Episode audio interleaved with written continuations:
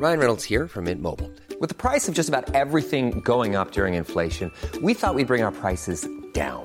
So to help us, we brought in a reverse auctioneer, which is apparently a thing. Mint Mobile unlimited premium wireless. Ready to get 30, 30, bit to get 30, bit to get 20, 20, 20, bit to get 20, 20, bit to get 15, 15, 15, 15 just 15 bucks a month. So, Give it a try at mintmobile.com slash switch. $45 upfront for three months plus taxes and fees. Promo for new customers for limited time. Unlimited more than 40 gigabytes per month. Slows. Full terms at mintmobile.com. Je suis pas, d'un- 5h59. Merci d'être avec nous. Merci de choisir CNews pour démarrer cette journée. Emmanuel Macron recule sur son projet de réforme des retraites. Il part d'un départ non à 65 ans, mais à 64 ans. Pourquoi ce virage? On verra ça avec vous, Johan Usaï. Marine Le Pen veut être numéro un sur le pouvoir d'achat. Elle propose un panier de 100 produits avec une TVA nulle. La candidate se rend aujourd'hui dans l'heure. La Bérésina chez les Républicains.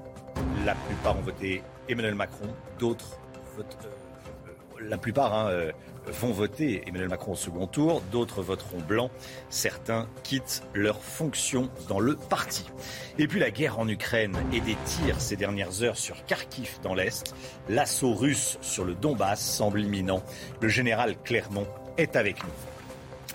Emmanuel Macron lâche du lest dès le premier jour de la campagne de l'entre-deux-tours sur la question des retraites. Il propose non plus la retraite à 65 ans, mais la retraite à 64 ans, Chana. Oui, c'est ce qu'il a dit hier pendant son déplacement dans les Hauts-de-France. Le candidat Macron veut séduire l'électorat de gauche. Il insiste sur le fait que ça se fera progressivement et laisse entendre que ça pourrait se faire par référendum. Vincent Fandège. Elle était hier sur toutes les lèvres. C'est pas normal qu'on fasse travailler les gens plus tard.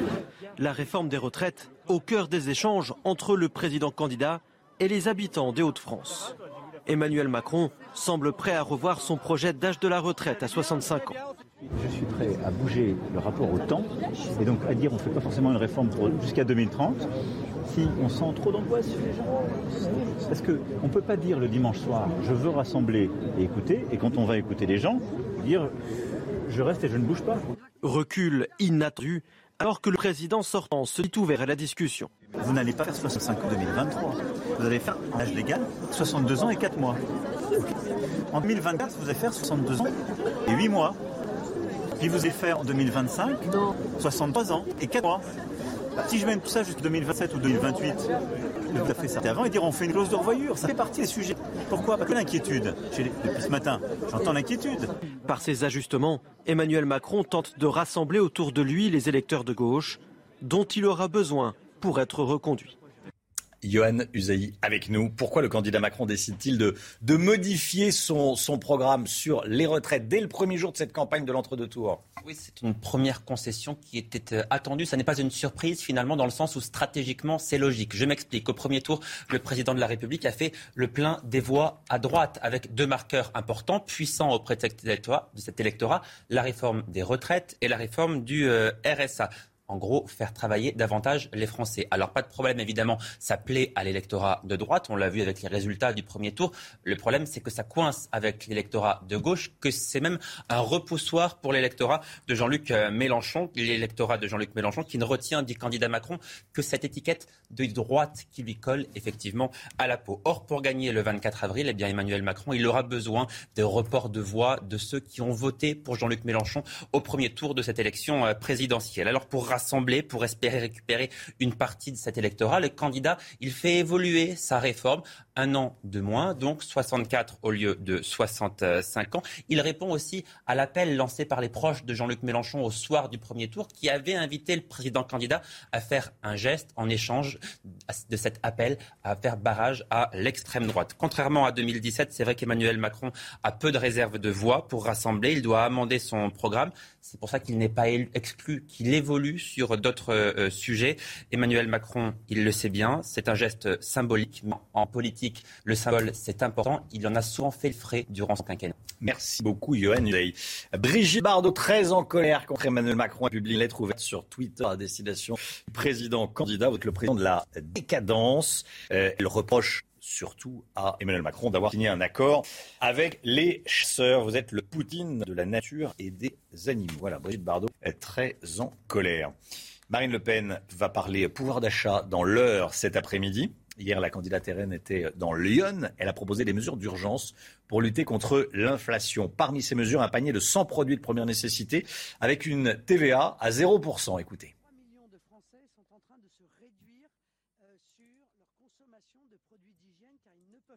Il faut à tout prix envisager la mise en œuvre d'un panier de 100 produits alimentaires et d'hygiène. Je vous rappelle que 3 millions de Français sont en train de se réduire euh, sur leur consommation de produits d'hygiène car ils ne peuvent plus faire face. Certains produits d'hygiène, quasiment tous d'ailleurs, sont encore à 20% de TVA.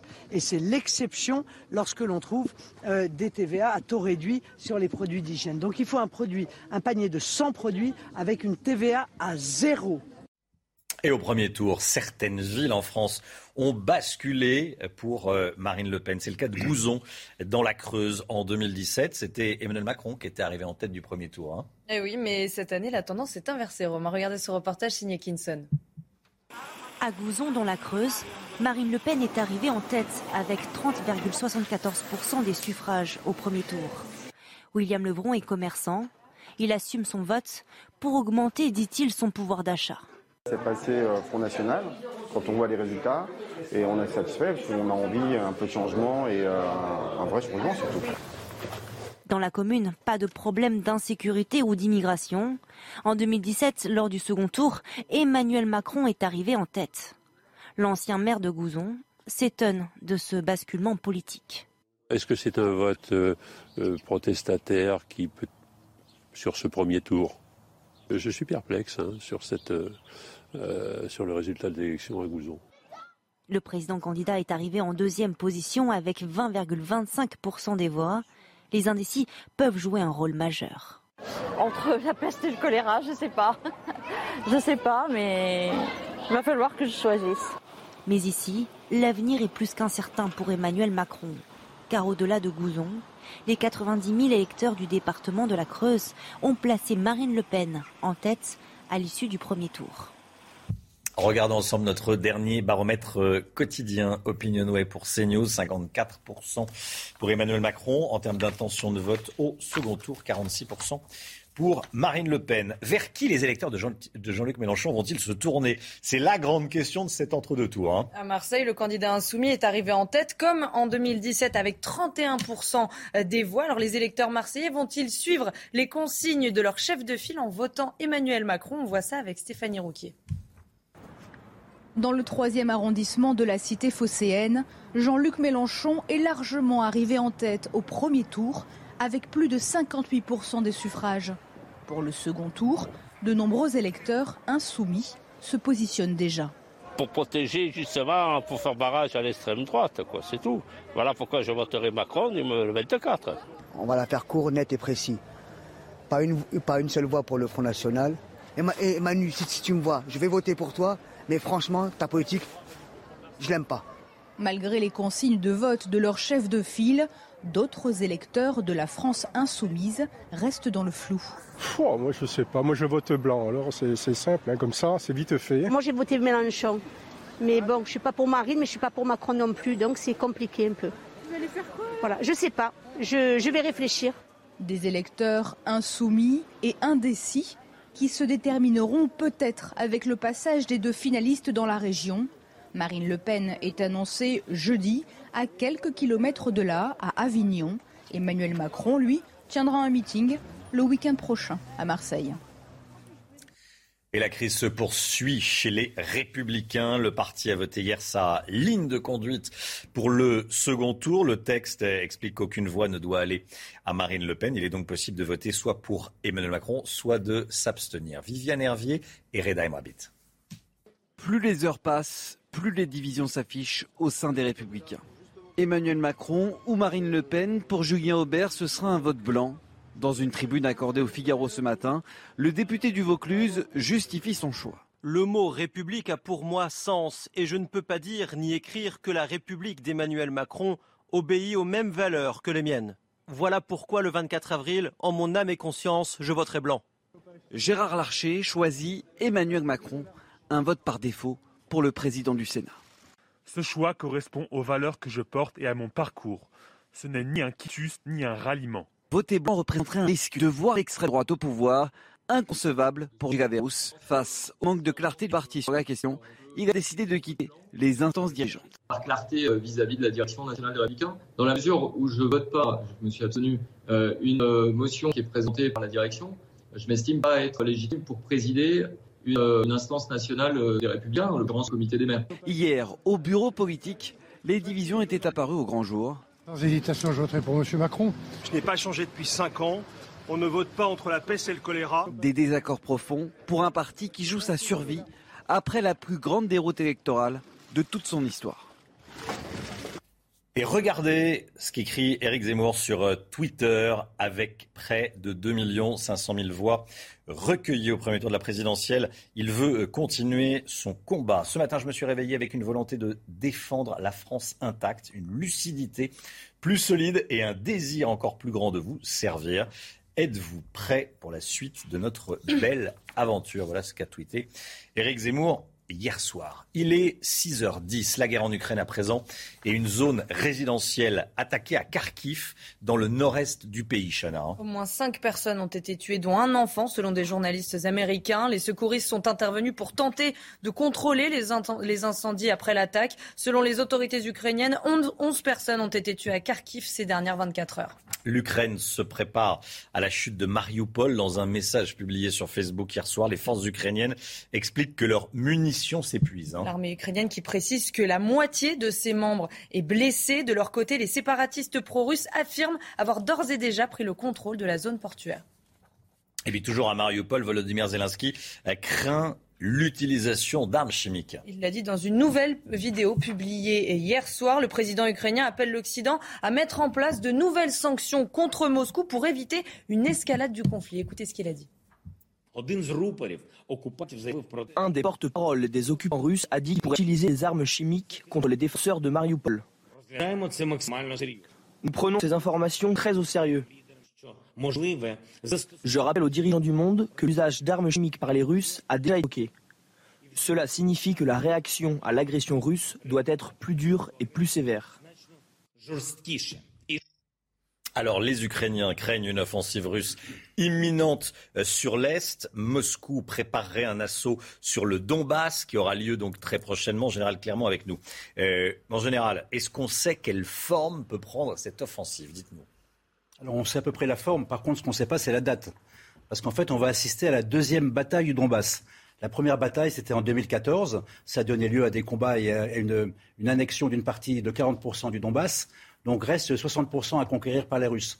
Donc les Ukrainiens sont retranchés, euh, les Russes sont retranchés également. Donc on va commencer la deuxième bataille du Donbass. Cette deuxième bataille du Donbass, ça peut être d'ailleurs la bataille qui va être décisive pour la guerre de l'Ukraine.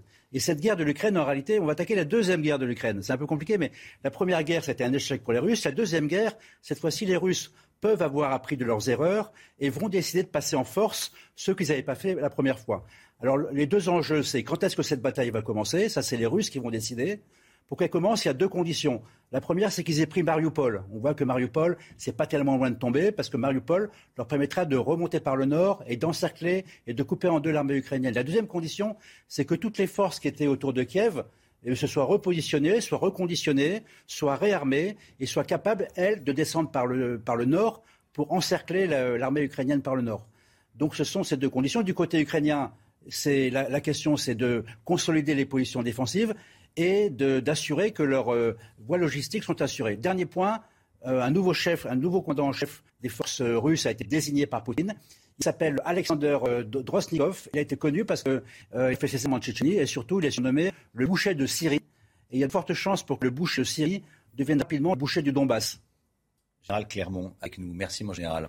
À Sevran, en Seine-Saint-Denis, un contrôle routier tourne à l'affrontement. Ça s'est passé dimanche dans la cité des Baudes, théâtre de violence et d'un Selon nos informations, une trentaine d'individus ont attaqué un équipage de police dans leur véhicule. Regardez ce qui s'est passé. Ils ont jeté des pavés en béton, des projectiles, tout en hurlant Tuez-les. Les deux policiers ont été blessés. La scène a été filmée.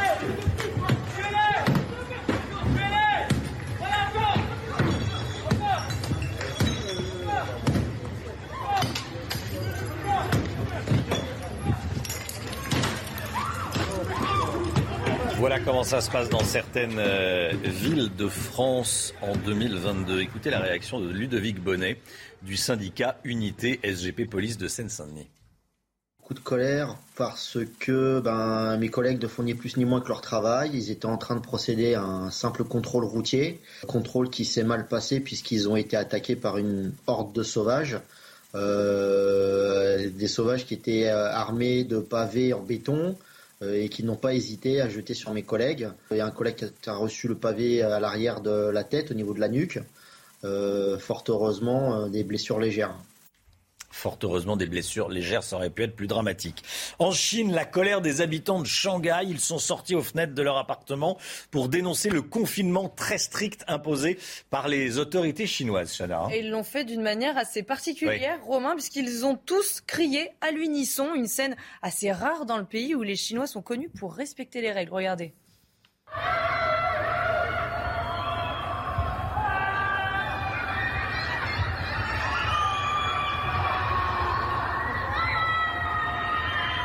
Y a des Chinois qui n'en peuvent plus du, confinement. C'est vrai qu'en France, mais les applaudissements au début du confinement pour les, pour les infirmières les, et, les médecins, c'est cri de, cri de, colère des Chinois qui n'en peuvent plus. À Shanghai, on voulait vous montrer ces images. Il est 6h15, le point faux tout de suite. Emmanuel Macron se dit prêt à lâcher du lest sur la réforme des retraites. Il propose non plus la retraite à 65 ans, mais 24 ans. Il insiste sur le fait que ça se fera progressivement et n'exclut pas un référendum. Marine Le Pen parlera pouvoir d'achat dans l'heure cet après-midi. Hier, la candidate RN était dans Lyon. Elle a proposé des mesures d'urgence pour lutter contre l'inflation. Parmi elles, un panier de 100 produits de première nécessité avec une TVA à 0%. La France expulse six espions russes. Ils opéraient sous couvert de leur ambassade à Paris. Selon le ministère des Affaires étrangères, leurs activités étaient contraires aux intérêts nationaux de la France. Et puis des poussières mythiques, toute une génération se souvient et se souvient parfaitement de l'endroit où elle se trouvait le 21 juillet 1969 quand Neil Armstrong a posé le premier pied euh, d'un homme sur la, Lune. Ça, c'était la, la préparation. Un échantillon lunaire recueilli par l'astronaute américain pendant la mission Apollo 11 va être mis aux enchères demain. hein. Et oui, et son prix de vente est estimé entre 800 000 et 1,2 million de dollars. Général, euh, 1969, euh, vous vous souvenez? Ah oui, très bien, oui. Oui. Ah oui, oui. Parfaitement. Parce que vous étiez, alors, euh, Ah, J'étais euh, j'étais dans, dans un camp, scout, et, et il se trouve qu'on nous avait. euh, il y avait une télévision pas loin, on est allé voir. euh, on est allé voir l'amérissage. Quel moment, quel moment. La, la lunissage. La lunissage. La lunissage. Voilà, de la poussière de lune vendue aux, aux enchères. Entre 800 000 et 1 200 000 dollars. Bon, j'allais dire, ça les vaut. Hein. Euh, ça, coûte de l'argent d'aller, là-haut. Allez, 6h, 6h17, l'écho avec Eric de Ritmaten, on va parler pouvoir d'achat. Éric de Ritmaten avec nous. La hausse des tarifs de l'énergie, certains fournisseurs qui se disent low cost font flamber les factures. Éric, vous, Éric, vous avez des exemples de hausse hein? Oui, c'est une étude intéressante qui a été faite par le site comparateur d'énergie, c'est Wattissime, et euh, publie ce matin dans le Figaro. Donc cette étude, euh, ça porte sur un an hein, d'analyse des factures, donc euh, euh, entre mai 2021 et avril 2022. Alors vous savez, euh, ces fournisseurs alternatifs, ils sont censés être low cost. hein. on en voit partout, il y a plein de noms, je peux vous les donner. C'est Méga Énergie, Eni, Total Énergie, etc. C'est quand même un abonné sur quatre qui, a recours à ces euh, abonnements qui sont moins chers que les tarifs réglementaires. Alors ça donne ça. Vous avez jusqu'à 64% de hausse pour un studio, c'est-à-dire une personne, un étudiant qui vit dans un studio, a vu sa facture monter de 64% en un an, là où EDF n'a procédé qu'à une hausse de 23%. Et si on prend un grand appartement, 80 mètres carrés, là c'est jusqu'à 86% chez l'un des fournisseurs alternatifs alors que chez euh, EDF, c'est plus 35%. Si on parle argent, eh bien, euh, pour le célibataire dans son studio, la facture est passée de 60 à 100 euros en un an, alors que le même abonnement euh, chez EDF, c'est de 60 à 74 euros. Pourquoi ça? Eh bien, tout simplement parce que les fournisseurs alternatifs ont acheté leur énergie au fur et à mesure, et c'est tombé pile dans la période où ça flambait avec euh, la crise. Alors maintenant, ça va se calmer, dit-on. Chez EDF, c'est l'inverse, c'est que c'est des achats à long terme, donc les tarifs sont réglementés, protégés par l'État. Je termine par un point. Vous savez qu'on a dit qu'en 2022, ça n'augmenterait pas de plus de 4% l'énergie. Mais si vous regardez ce qui s'est passé depuis un an, euh, en moyenne, ça a quand même augmenté de 30%. Donc ça veut dire que ça a été extrêmement fort. Espérons donc maintenant que pour 2022, effectivement, on soit limité à 4%. Mais le conseil qu'on peut donner, c'est qu'effectivement, il ne faut pas changer de, de fournisseur. Les tarifs réglementés sont pour l'instant considérés comme les plus sûrs. C'est News, il est 6h19. Bon réveil à tous. Merci d'être avec nous. Dans un instant, la météo avec Alexandra Blanc. Beaucoup de vent. Ce matin, le vent d'OTAN, notamment. On va voir ça en, détail. Et puis à, 6h30, on ira à Marseille, où l'on a beaucoup voté Mélenchon et Marine Le Pen et Emmanuel Macron. Cherche à récupérer les 20%, les 22% de Jean-Luc Mélenchon. Comment vont voter ceux qui ont voté LFI, Jean-Luc Mélenchon, euh, au premier tour. On va voir ça dans, dans un instant. A tout de suite. Bon réveil à tous. Rendez-vous avec Pascal Pro dans l'heure des pros, du lundi au vendredi de 9h à 10h30. C'est News 6h25, le sport avec du football et le quart de finale de retour de la Ligue des Champions entre le Real Madrid et Chelsea. Ça sera ce soir en direct sur Canal+. Et le plus grand danger des Anglais s'appelle Karim Benzema, auteur d'un triplé au match aller il y a une semaine. L'avant-centre français peut emmener son équipe en demi-finale. Coup d'envoi à 21h.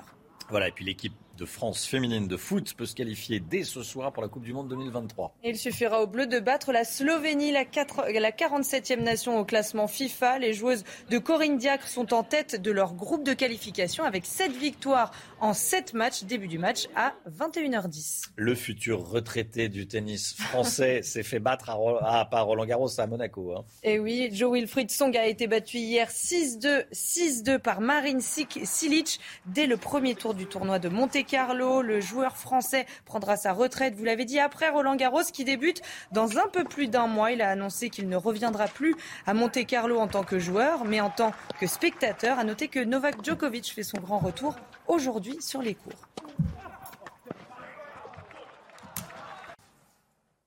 C'est News, 6h26, beaucoup de vent aujourd'hui. On voit ça avec Alexandra Blanc. Du vent dans le sud, Alexandra. Hein. Oui, le fameux vent d'OTAN, ce vent de sud-est qui rapporte quelques nuages venus de la mer Méditerranée, qui va donc souffler en tempête. Regardez du côté de Collioure, le beau temps euh, se maintient. On pourra avoir un temps un petit peu plus euh, nuageux aujourd'hui, avec donc le retour de quelques entrées maritimes. Deux départements placés sous surveillance, le Tarn et la Haute-Garonne. En cause, eh bien, le vent d'OTAN qui va souffler bien fort. Ça souffle déjà bien fort. Ça a soufflé cette nuit, ça a soufflé hier et ça va souffler tout au long de cette journée euh, de mardi avec des vents tempétueux ce matin, notamment à Castres, avec 124 km h de vent relevé cette nuit ou encore 110 km h 101 pardon, km h du côté de Toulouse. Donc des vents tempétueux une nouvelle fois sur le midi euh, toulousain. Alors aujourd'hui, arrivée d'une nouvelle perturbation par les régions de l'Ouest, perturbation assez peu active mais qui donne un temps bien nuageux entre la Bretagne, la Vendée en redescendant également vers le golfe de Gascogne ou encore au pied des Pyrénées. On retrouvera partout ailleurs un temps globalement assez calme, assez lumineux entre le Lyonnais, la Bourgogne ou encore la Lorraine et l'Alsace. Et puis dans l'après-midi,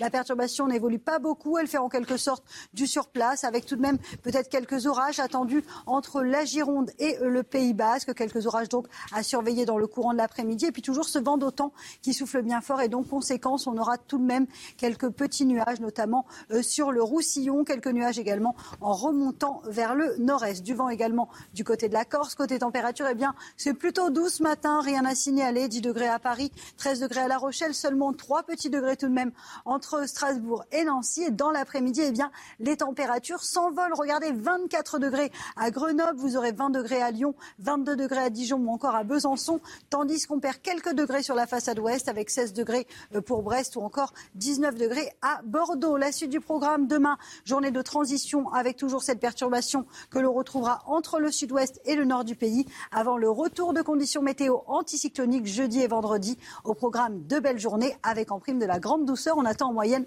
22 degrés sur les régions du nord. C'est News, il est 6h29. Bienvenue à tous. Merci d'être avec nous. À la une ce matin, Emmanuel Macron et Marine Le Pen qui cherchent à récupérer le vote Mélenchon. Les quartiers populaires, comme on dit, ont beaucoup voté pour le leader de la France insoumise. On est allé dans le troisième arrondissement de Marseille. Emmanuel Macron recule sur son projet de réforme des retraites. Il parle d'un départ non plus à 65 ans, mais à 64 ans. Vous l'entendrez. Marine Le Pen veut être numéro un sur le pouvoir d'achat. Elle propose un panier de 100 produits avec une TVA nulle. La candidate sera aujourd'hui dans l'heure. Johan Usaï est avec nous. À tout de suite, Johan. Pour qui ont voté dimanche dernier Les cadres, les employés, les ouvriers, ceux qui gagnent plus de 3 000 euros par mois, ceux qui gagnent moins de 3 000 euros par mois. On va tout vous dire avec Vincent Fandège. A tout de suite Vincent. Et puis la France qui expulse six espions russes. Comment travaillent les espions russes et les espions sur le sol français? Je poserai cette question au général Clermont. A tout de suite, mon général. Vers qui les électeurs de Jean-Luc Mélenchon vont-ils se tourner? Dans 10 jours, maintenant 12 jours C'est la grande question de cet entre-deux tours.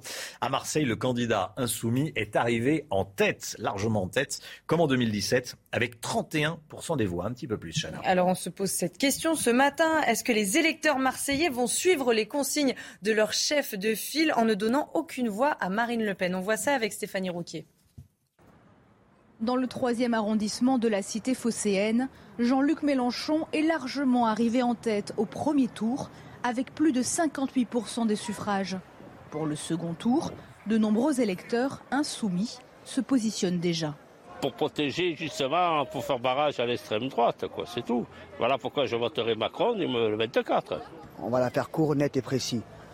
Pas une, pas une seule voix pour le Front National. Et, Manu, si, si tu me vois, je vais voter pour toi, mais franchement, ta politique, je l'aime pas. Malgré les consignes de vote de leur chef de file, d'autres électeurs de la France insoumise restent dans le flou. moi, je sais pas. Moi, je vote blanc. Alors, c'est simple, hein, comme ça, c'est vite fait. Moi, j'ai voté Mélenchon. Mais bon, je suis pas pour Marine, mais je suis pas pour Macron non plus. Donc, c'est compliqué un peu. Vous allez faire quoi? Voilà, je sais pas. Je, je vais réfléchir. Des électeurs insoumis et indécis qui se détermineront peut-être avec le passage des deux finalistes dans la région. Marine Le Pen est annoncée jeudi à quelques kilomètres de là, à Avignon. Emmanuel Macron, lui, tiendra un meeting le week-end prochain à Marseille. Regardons ensemble les résultats de notre dernier baromètre quotidien Opinionway. À moins de deux semaines du second tour, on va regarder ce que ça donne. 54% pour Emmanuel Macron, 46% pour Marine Le Pen. Emmanuel Macron qui lâche du lest dès le premier jour de la campagne de l'entre-deux tours sur la question des retraites, Chana. Il propose non plus la retraite à 65 ans, mais à 64 ans. Le candidat Macron veut séduire l'électorat de gauche. Il insiste sur le fait que ça se fera progressivement et laisse entendre que ça pourrait se faire par référendum. Vincent Fandège. Elle était hier sur toutes les lèvres.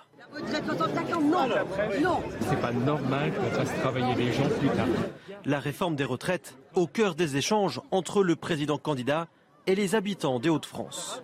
Emmanuel Macron semble prêt à revoir son projet d'âge de la retraite à 65 ans.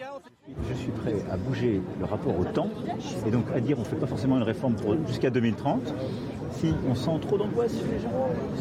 Parce qu'on ne peut pas dire le dimanche soir je veux rassembler et écouter et quand on va écouter les gens, dire je reste et je ne bouge pas. Recul inattendu alors que le président sortant se dit ouvert à la discussion. Vous n'allez pas faire 65 ans en 2023. Vous allez faire en âge légal 62 ans et 4 mois. Ok En 2024, vous allez faire 62 ans et 8 mois. Puis vous allez faire en 2025 63 ans et 4 mois. Bah, si je mène tout ça jusqu'à 2027 ou 2028, je peux tout à fait s'arrêter avant et dire on fait une clause de revoyure. Ça fait partie des sujets. Pourquoi? Parce que je vois l'inquiétude. Depuis ce matin, j'entends l'inquiétude. Par ces ajustements, Emmanuel Macron tente de rassembler autour de lui les électeurs de gauche dont il aura besoin pour être reconduit. Brigitte Bardot, très en colère contre Emmanuel Macron. Elle publie une lettre ouverte sur Twitter à destination du président candidat. Vous êtes le président de la décadence, du désintéressement total que vous accordez aux Français, à la France qui s'enlise dans un endettement abyssal auquel vous avez recours en distribuant les milliards eh, comme des petits pains afin de calmer les révoltes sous-jacentes qui menacent votre façon de gouverner. Vous êtes le Poutine de la nature et des animaux. Elle reproche beaucoup à Emmanuel Macron d'avoir signé un accord avec les chasseurs. Voilà, président de la décadence, dit Brigitte Bardot. Marine Le Pen en quête de voix à gauche. La candidate RN mise beaucoup sur sa campagne tournée vers les, thèmes sociaux, hein, Chana. Et oui, pour, dans l'objectif de séduire les électeurs de Jean-Luc Mélenchon, mais peut-elle réellement les convaincre? On voit ça avec Viviane Hervier. Jean-Luc Mélenchon, troisième force politique du pays à l'issue du premier tour. À Saint-Denis, par exemple, dans la banlieue populaire du nord-est parisien, il a atteint plus de 61% des voix. Ici, à l'heure du choix pour le second tour, voter Marine Le Pen est inenvisageable pour certains. D'autres, en revanche, sont sensibles au discours social mis en avant par la candidate RN. Moi, je, non, Marine Le Pen, j'envisage pas une France avec euh, Marine Le Pen. Attends, Macron, lui, il dit la retraite à 65. Moi, j'en ai bien, j'ai 58. Après encore 8 ans à travailler. On dit que Marine Le Pen, elle dit, je crois, c'est 62, 60, 62. Moi, voter Marine Le Pen sous-entend faire un changement. Il faut courir le risque. Marine Le Pen sait qu'il lui faut chasser sur les terres de Jean-Luc Mélenchon si elle veut l'emporter au second tour. En déplacement dans Lyon hier, elle y a martelé toutes les mesures en faveur du pouvoir d'achat qu'elle comptait prendre si elle est élue. Je rappelle mes mesures pour le pouvoir d'achat, celles que vous connaissez depuis déjà de nombreux mois, c'est-à-dire la baisse de la TVA de 20 à 5,5% sur le gaz, le fioul, l'électricité et le carburant. Mobiliser les catégories populaires sera l'un des enjeux du second tour. Et Marine Le Pen en a fait le thème central de sa campagne. Marine Le Pen qui sera dans l'heure cet après-midi pour parler gouvernance. Hier, elle était dans Lyon. Elle a proposé des mesures d'urgence pour lutter contre l'inflation. Parmi ces mesures, un panier de 100 produits de première nécessité avec une TVA à 0%. Qu'est-ce que vous en pensez? Est-ce que c'est une bonne ou une mauvaise idée? On vous a posé la question. Écoutez. Je pense que c'est une mesure illusoire. Bah, c'est-à-dire que je pense qu'elle ne tiendra pas son, son engagement. Je ne trouve pas que c'est une bonne mesure, mais ben, ce n'est pas les priorités, je pense, pour les Français. Ça concerne le plus grand nombre. Première nécessité, donc euh, oui, qu'on baisse les taxes là-dessus, pourquoi pas, mais qu'on augmente ailleurs, pour faire un équilibre des taxes totales. Bah oui, c'était une bonne idée. Euh, la vie est très chère et je pense que c'est une très bonne idée de pouvoir euh, permettre aux personnes qu'on n'importe quel salaire de pouvoir mieux vivre cette question ce matin. Euh, qui a voté pour qui au premier tour de la présidentielle dimanche dernier? Le Parisien publie une enquête ce matin réalisée par Ipsos. Vincent Fandège, quels enseignements doit-on tirer de ce sondage? Qu'est-ce qu'on découvre? Dites-nous. Eh bien justement, il y en a plusieurs des enseignements en fonction justement de l'âge, de la, fonction et des revenus. On va commencer par le facteur profession. Nous avons pris deux exemples, les, euh, les personnes, les ouvriers et également les cadres. On apprend dans ce sondage eh bien, que les ouvriers ont voté à 18% pour euh, Emmanuel Macron, 36% pour Marine Le Pen et 23% pour Jean-Luc Mélenchon. À l'opposé, eh bien, on voit que les cadres, euh, effet quasi miroir hein, par rapport à ces deux courbes, les cadres ont voté en grande majorité à 35% pour Emmanuel Macron, 12% pour Marine Le Pen, 25% pour Jean-Luc Mélenchon. Ce qui nous amène eh bien, à nous intéresser au vote en fonction des revenus. Vous vous en doutez, la courbe des personnes qui ont des revenus les plus hauts eh bien, est quasi identique à celle euh, des cadre. On le voit avec ces personnes qui gagnent plus de 3 000 euros par mois, qui ont donc voté à 35% pour euh, Emmanuel Macron. À l'inverse, pour les personnes qui gagnent moins de 1 250 euros par mois, 14% pour Emmanuel Macron, 31% pour Marine Le Pen, 28% pour Jean-Luc Mélenchon. Enfin, eh bien, chez les jeunes, c'est effectivement Jean-Luc Mélenchon qui a été le plus plébiscité à 31% contre 20% pour Emmanuel Macron, par exemple. Et puis là encore, un espèce d'effet miroir avec les personnes les plus âgées 41% pour Emmanuel Macron, seulement 9% pour Jean-Luc Mélenchon et 13% pour Marine Le Pen. Vincent Fandège, merci beaucoup Vincent. Anne Hidalgo de retour à Paris après avoir obtenu, après avoir obtenu moins de 2% des, euh, des votes. La maire de Paris qui euh, discute avec des Parisiens et qui s'est fait prendre en photo avec ce petit euh, message. Quelle belle journée de printemps sur les berges de Seine avec toujours le même plaisir de discuter avec les Parisiennes et les Parisiens. Voilà, retour à Paris après euh, la claque électorale hein, d'Anne Hidalgo. À Nantes, les permanences d'Europe Écologie Les Verts et du Parti communiste ont été taguées, Chana. Hein. Et oui, le mot traître a été inscrit sur les portes d'entrée des deux établissements. La vitrine du local des Verts a été brisée par des jets de projectiles. Les deux partis ont porté plainte contre X. Et puis même chose à Lille, la Fédération communiste du Nord a été endommagée. Une plainte a également été déposée. La guerre en Ukraine à présent une zone résidentielle a été attaquée à Kharkiv, dans le nord-est du pays. Au moins cinq personnes ont été tuées, dont un enfant, selon des journalistes américains. Les secouristes sont intervenus pour tenter de contrôler les incendies après l'attaque, selon les autorités ukrainiennes. 11 personnes au total ont été tuées à Kharkiv ces dernières 24 heures. Et puis l'Ukraine se prépare à la chute de Mariupol.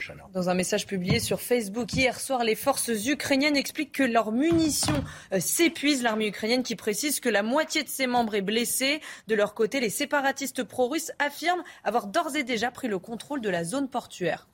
Volodymyr Zelensky craint l'utilisation d'armes chimiques. Toujours à Mariupol, il l'a dit dans une nouvelle vidéo publiée hier soir. Le président ukrainien appelle l'Occident à mettre en place de nouvelles sanctions contre Moscou pour éviter une escalade du conflit. Écoutez. Un des porte-parole des occupants russes a dit qu'il pourrait utiliser des armes chimiques contre les défenseurs de Mariupol. Nous prenons ces informations très au sérieux. Je rappelle aux dirigeants du monde que l'usage d'armes chimiques par les Russes a déjà été évoqué. Cela signifie que la réaction à l'agression russe doit être plus dure et plus sévère. Et puis on l'a appris ces dernières heures, la France expulse six espions russes qui opéraient sous couvert de leur ambassade à Paris. Selon le ministère des Affaires étrangères, leurs activités étaient contraires, comme on dit, aux intérêts nationaux de la France. Général Clermont avec nous, six espions russes expulsés par la France. Eh, comment travaillent concrètement ces espions sur notre territoire?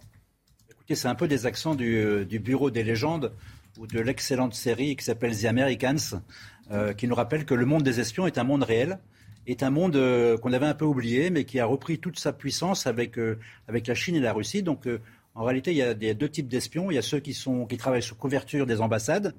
il y a des ambassades pléthoriques. En général, plus l'ambassade est grosse, et plus, il y a d'espions dans l'ambassade. et puis il y a des espions qui arrivent pour des, pour des missions très particulières, comme par exemple l'assassinat de, ce journaliste, de ce, cet agent double euh, euh, Sergei Skripal en, 2018, qui a été assassiné euh, par des services, par des membres des services secrets russes qui sont entrés pour l'occasion, qui sont partis à l'issue de leur, de leur assassinat. Alors, à quoi ça sert un espion? Un espion, ça sert à tous les pays ont des espions, tous les, tous les pays ont des services secrets, des services qui espionnent et, qui contre-espionnent. Hein. ça sert en fait à défendre les intérêts d'un pays. Euh, en ce qui concerne l'espionnage euh, principal, c'est l'espionnage industriel, l'espionnage technologique, mais également l'espionnage des forces militaires et euh, l'espionnage politique, et puis l'espionnage des médias. Je suis persuadé, Romain, que vous avez une fiche en, bonne place, quelque part du côté du Kremlin, parce que pour, la, pour la Russie, le monde médiatique est un monde très influent et donc doit être contrôlé. Donc cette grande bataille de l'espionnage, elle existe avec des hommes, elle existe avec des systèmes informatiques. Souvenez-vous de du scandale Echelon, ce système d'écoute américain qui écoutait tout le monde. Hein. Donc euh, la particularité, c'est qu'on espionne ses ennemis, mais on peut aussi espionner ses amis. Parce qu'on se rend compte qu'on n'a pas toujours des amis aussi fiables que ce qu'on imagine. Donc c'est une grande bataille d'espions qui est en train de se créer. On les expulse. En réalité, on les expulse. Normalement, on ne peut pas les expulser. On les déclare persona, non grata parce qu'ils appartiennent à l'ambassade. Et s'ils partent pas, à ce moment-là, on peut les expulser. Et en général, on le voit bien dans les affaires récentes, c'est vraiment une un affichage euh, très puissant de la volonté des, Occidentaux, avec des, expulsions et des déclarations des personnes non grata de centaines de diplomates, de marquer euh, notre opposition à la politique de Poutine. J'imagine qu'un général de corps aérien comme vous a également une fiche au Kremlin petite. Hein. Une toute petite, la vôtre. ça, c'est pas sûr. Ça, c'est pas sûr. Merci beaucoup, mon, général, de nous euh, éclairer comme ça tous les matins. Euh, à Sevran, en Seine-Saint-Denis, un contrôle routier tourne à l'affrontement. Ça s'est passé dimanche dernier dans la cité des Baudottes, théâtre de violence ces dernières semaines, Selon nos informations, une trentaine d'individus a attaqué un équipage de police dans leur véhicule. Ils ont jeté des pavés en béton et des projectiles tout en hurlant Tuez-les. Les deux policiers ont été blessés. La scène a été filmée. Regardez.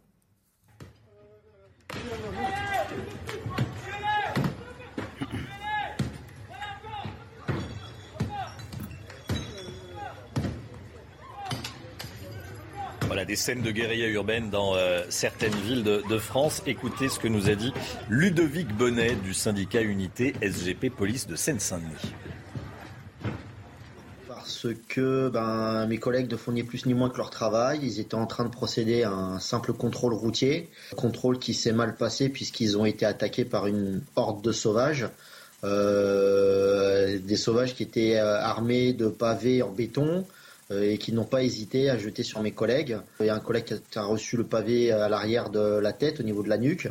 fort heureusement, des blessures légères. C'est News, il est 6h44, c'est l'heure du point info, Chanel Housteau.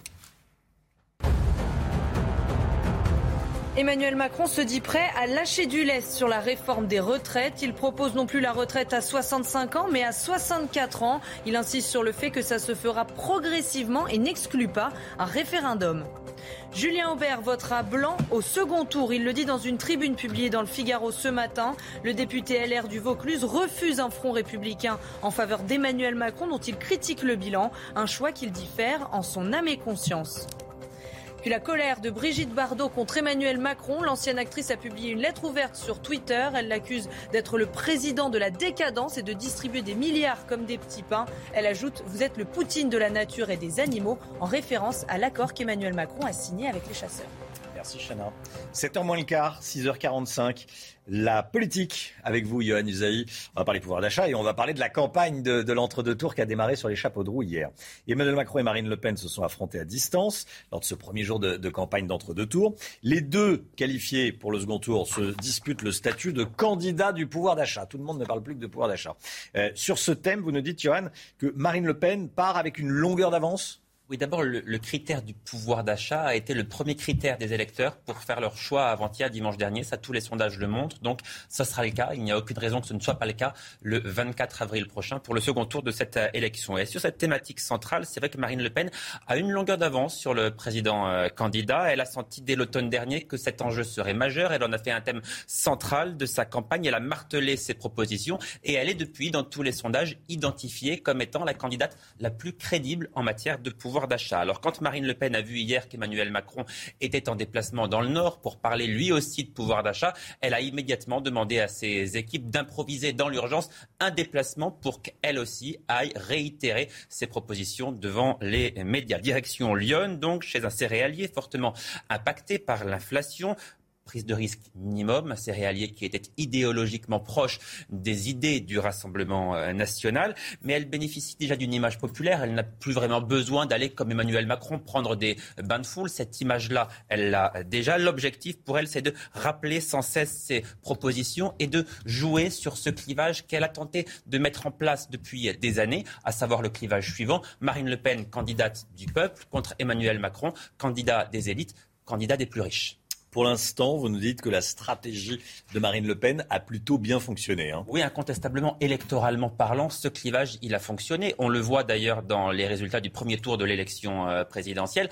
On voit que ceux qui ont le plus voté pour Marine Le Pen, eh bien, ce sont d'abord les ouvriers, les plus modestes, ceux qui ont voté au premier tour pour Emmanuel Macron, ils appartiennent plutôt à une classe aisée au cadre. C'est ce que nous a montré Vincent Fernandez il y a quelques minutes. Alors pour parler aux ouvriers qui ont voté Jean-Luc Mélenchon, pour parler aux jeunes qui ont voté pour Jean-Luc Mélenchon, Marine Le Pen, euh, contrairement au président de la République, j'ai envie de dire, n'a pas besoin, elle, de modifier son programme concernant le pouvoir d'achat. Elle a cherché à leur parler en réalité depuis le début de sa campagne, en martelant encore une fois ses propositions, rendre chaque mois 150 à 200 euros de pouvoir d'achat à chaque ménage français, avec notamment cette proposition qui a bien imprimé, euh, baisser la TVA sur les carburants le fuel, l'électricité, euh, etc. L'objectif pour Marine Le Pen dans cette euh, entre-deux tours, il n'est pas de devenir crédible sur le pouvoir d'achat. On voit qu'auprès des Français, elle l'est déjà. L'objectif pour elle, c'est de mettre à mal le Front républicain. Elle y est un peu parvenue. On le voit dans les sondages, avec ces sondages de, second tour qui sont beaucoup plus élevés pour elle en, en 2017.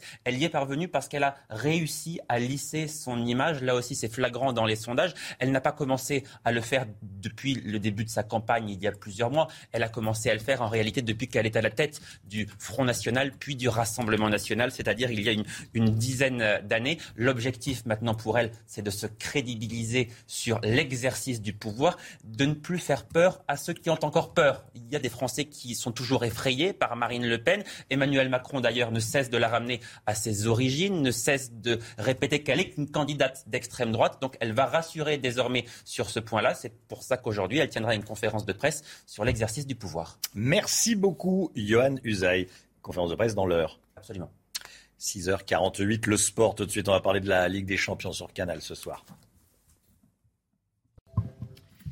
Quart de finale, retour de la Ligue des Champions entre le Real Madrid et Chelsea ce soir sur Canal+. Le plus grand danger pour les Anglais s'appelle, roulement de tambour, Karim Benzema. Ah bah, bien hein sûr, les séquelles sont encore présentes du match aller en hauteur d'un triplé. Donc il y a une semaine, l'avancante français peut emmener son équipe en demi-finale. Coup d'envoi à 21h. Et puis l'équipe de France féminine de football peut se qualifier dès ce soir pour la Coupe du Monde 2023. Il suffira aux Bleus de battre la Slovénie, la 47e nation au classement FIFA, les joueuses de Corinne Diacre sont en tête de leur groupe de qualification avec 7 victoires en 7 matchs. Début du match à 21h10. Son gars battu à Monte Carlo, hein, au tournoi de Monte Carlo à Monaco. Et eh oui, ça s'est passé hier 6-2, 6-2 contre Marine Silic dès le premier tour du tournoi donc de Monte Carlo. Le joueur français prendra sa retraite après Roland Garros qui débute dans un peu plus d'un mois. À noter que Novak Djokovic fait son grand retour aujourd'hui sur les cours. CNews, il est 6h50. Merci d'être avec nous. Merci d'avoir choisi CNews pour démarrer cette journée de mardi 12 avril. Dans un instant, le temps avec Alexandra Blanc, du vent dans le sud. Et puis on reviendra sur cette précision, ce recul, diront certains d'Emmanuel Macron sur la question de l'âge du départ à la retraite. Le projet initial du président candidat, c'était un départ à la retraite à 65 ans, dans une dizaine d'années. Là, il est revenu sur cette proposition. Finalement, ça sera peut-être 64. On en parle dans un instant. À tout de suite.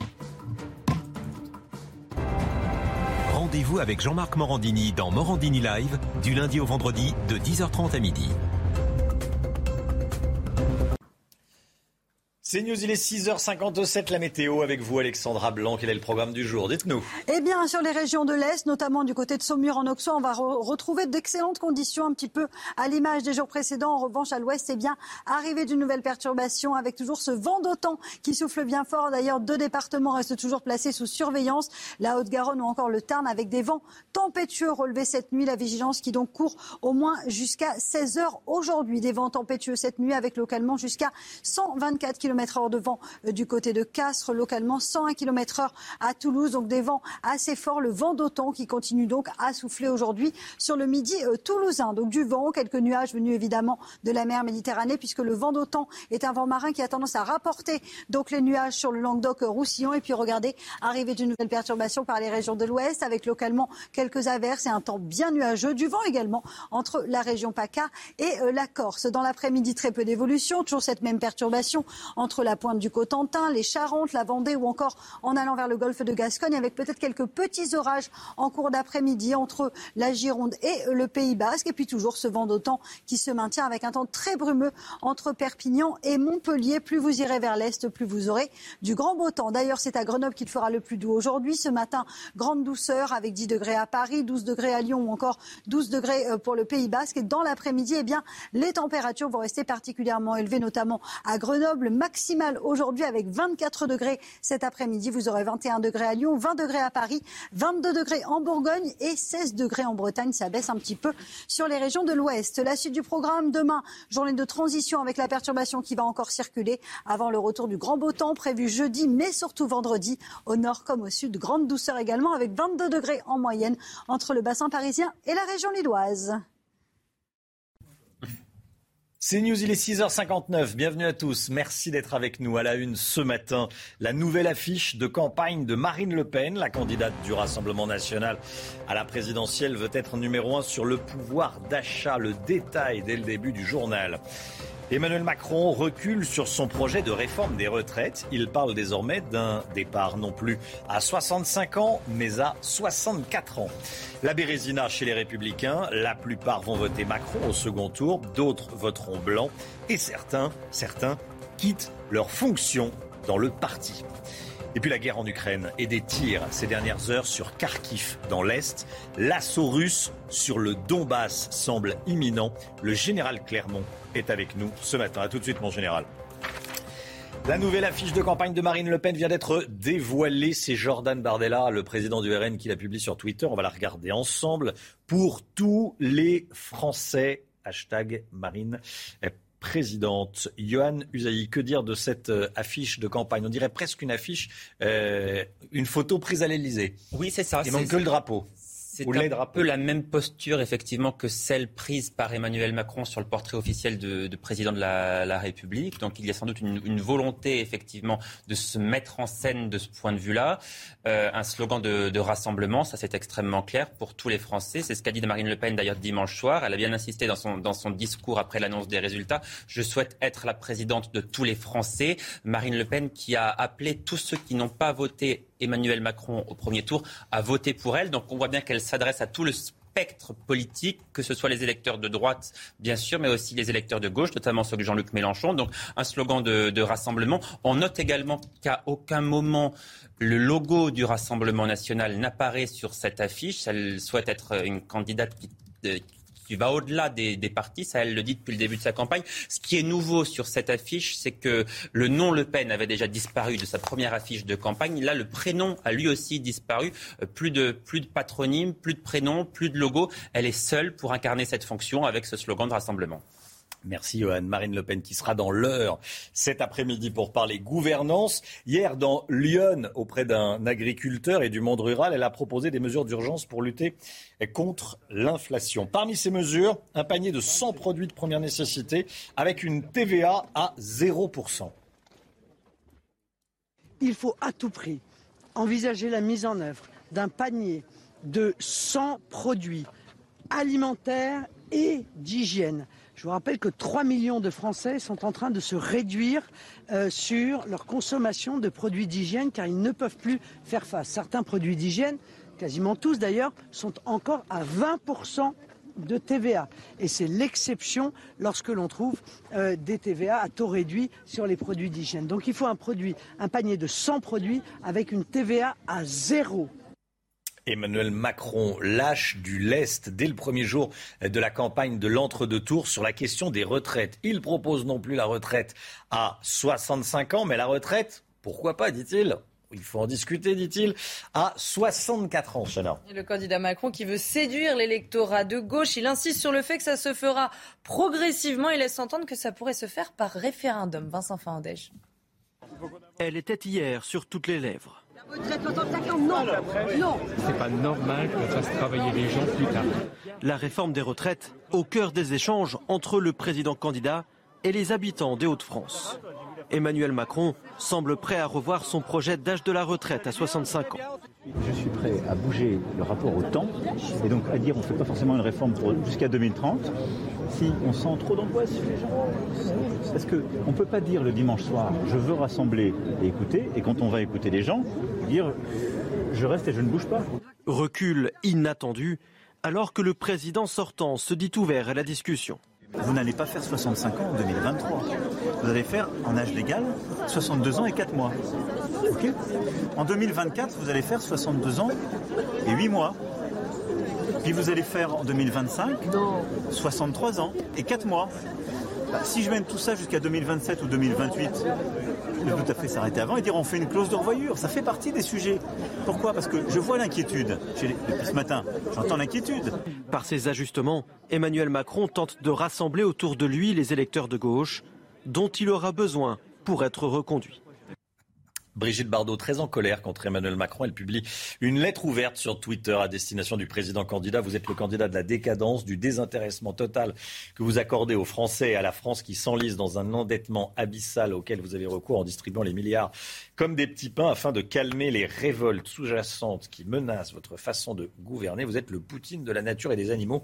En fait, Brigitte Bardot reproche beaucoup à Emmanuel Macron d'avoir euh, signé un accord, un pacte avec les chasseurs.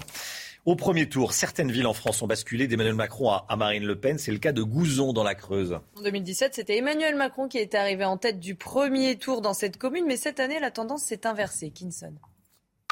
À Gouzon dans la Creuse, Marine Le Pen est arrivée en tête avec 30,74% des suffrages au premier tour. William Levron est commerçant. Il assume son vote pour augmenter, dit-il, son pouvoir d'achat. C'est passé euh, Front National quand on voit les résultats et on est satisfait parce qu'on a envie un peu de changement et euh, un vrai changement surtout. Dans la commune, pas de problème d'insécurité ou d'immigration. En 2017, lors du second tour, Emmanuel Macron est arrivé en tête. L'ancien maire de Gouzon s'étonne de ce basculement politique. Est-ce que c'est un vote euh, protestataire qui peut sur ce premier tour? Je suis perplexe hein, sur, cette, euh, sur le résultat de l'élection à Gouzon. Le président candidat est arrivé en deuxième position avec 20,25% des voix. Les indécis peuvent jouer un rôle majeur. Entre la peste et le choléra, je sais pas.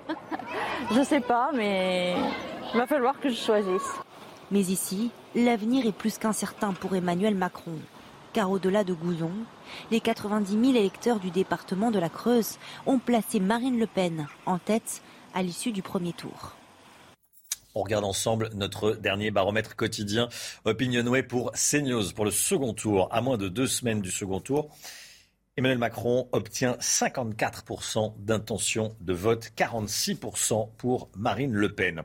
La division chez les Républicains. Julien Aubert va voter blanc au second tour. Il le dit ce matin dans une tribune publiée dans le Figaro, Chana. Et de son côté, le président du Sénat, Gérard Larcher, votera Emmanuel Macron, Reda Rabbit et Viviane Hervier.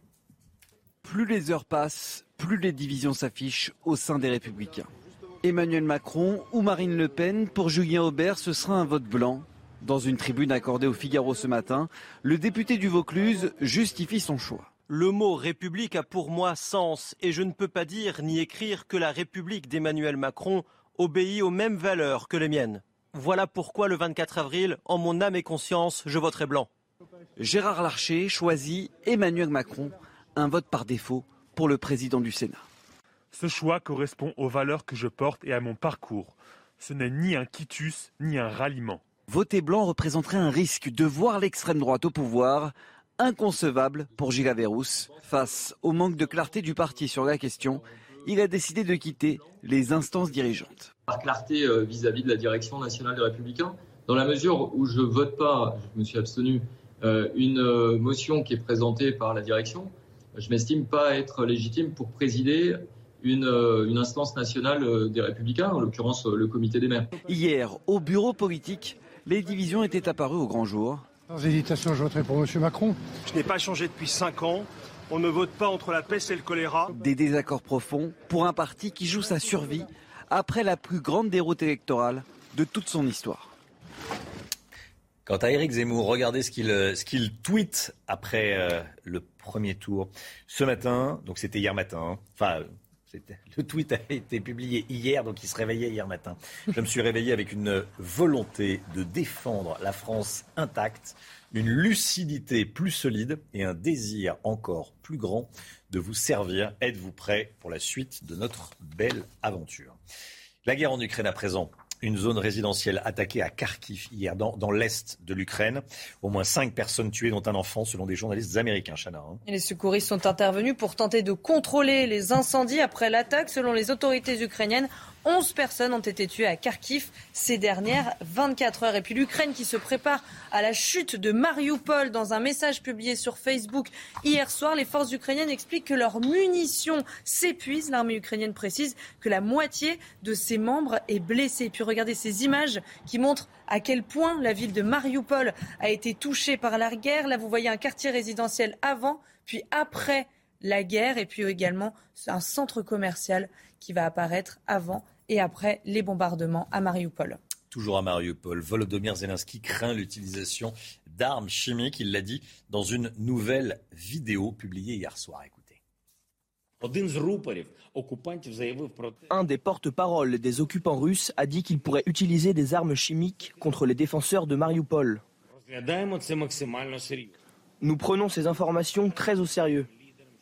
Je rappelle aux dirigeants du monde que l'usage d'armes chimiques par les Russes a déjà été évoqué.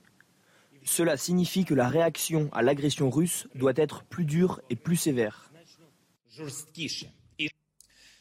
Les Ukrainiens qui craignent une euh, offensive russe imminente à l'Est. Selon les autorités ukrainiennes, Moscou prépare un assaut sur le Donbass qui aura lieu très prochainement. Général Clermont avec nous. Euh, est-ce qu'on sait quelle forme peut prendre cette offensive, Général Clermont? Alors la, deuxième bataille euh, du Donbass va commencer de la deuxième guerre d'Ukraine. Deuxième bataille du Donbass, parce que la première bataille du Donbass, c'était en 2014. Hein. Les, les, séparatistes russes ont pris 40% du Donbass, il reste 60% à prendre. Les Ukrainiens se sont installés en face, se sont retranchés euh, pour faire face à, à la, pour arrêter l'avancée de, de l'armée russe et des séparatistes. Deuxième guerre d'Ukraine, parce que la première guerre d'Ukraine a commencé le 24 février, s'est terminée par un échec des Russes. Donc en fait, ils relancent leur offensive avec une nouvelle stratégie que de concentrer leurs efforts sur, sur le Donbass. En fait, c'est les Russes qui vont décider du lancement de cette attaque sur le Donbass. Il y a deux conditions. La première, c'est qu'il faut que Mariupol tombe. Et on voit que Mariupol n'est pas très loin de tomber. Et la deuxième, c'est que toutes les forces qui étaient au nord de Kiev hein, soient repositionnées euh, au nord du Donbass et surtout soient reconstituées et récupérer de la logistique, des munitions, euh, de la nourriture pour pouvoir lancer l'offensive par le nord une offensive par le nord ou une offensive par le sud. C'est lorsque tout sera prêt que le nouveau général commandant en chef des forces russes dans la région, hein, qui est surnommé euh, le boucher de Syrie, il s'appelle Alexander Dvornikov. Euh, il a fait ses armes en Tchétchénie. Euh, il a commandé les forces russes en Syrie, dans lequel il s'est illustré par, la, par sa brutalité. Et c'est lui qui va mener cette opération. Il y a une date qu'il faut garder en tête quand même. C'est la date du 9 mai, puisque le 9 mai à Moscou, il y a la grande fête patriotique. C'est dans cinq semaines dans pas très longtemps. Je pense que d'ici là, il faut qu'il s'est passé quelque chose et que cette offensive ait, ait, été lancée. On peut imaginer encore une semaine avant que ça démarre, une quinzaine de jours, mais pas plus. Pas plus. Merci beaucoup, mon général. À Sevran, en Seine-Saint-Denis, un contrôle routier tourne à l'affrontement. Ça s'est passé dimanche dernier dans la cité des Baudottes, théâtre de, de violence ces dernières semaines. Hein. Selon nos informations, une trentaine d'individus a attaqué un équipage de police dans leur véhicule. Ils ont jeté des pavés en béton et des projectiles tout en hurlant Tuez-les. Les deux policiers ont été blessés. La scène a été filmée. Regardez.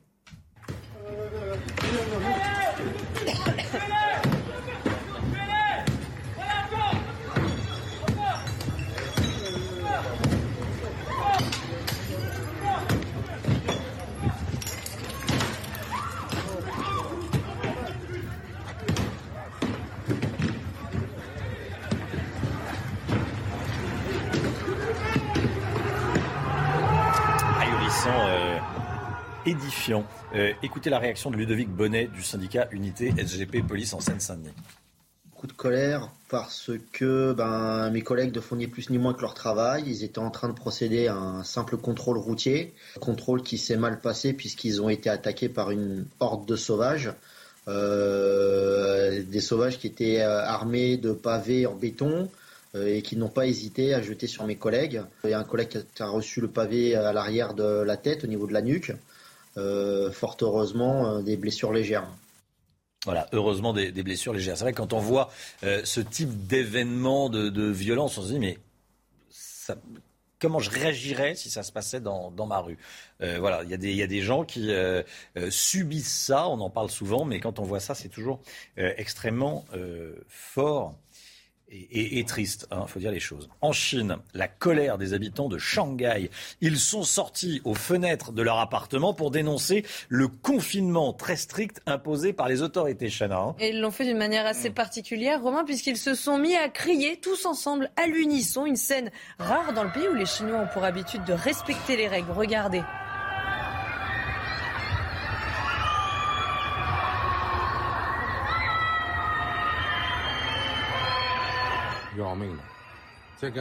Ils n'en peuvent plus. Hein. Les Chinois n'en peuvent plus. Enfin, en tout cas, les Chinois qui habitent à, qui habitent à Shanghai. C'est vrai que généralement, euh, la population chinoise est plutôt disciplinée. On fait attention. Hein. Là, voilà.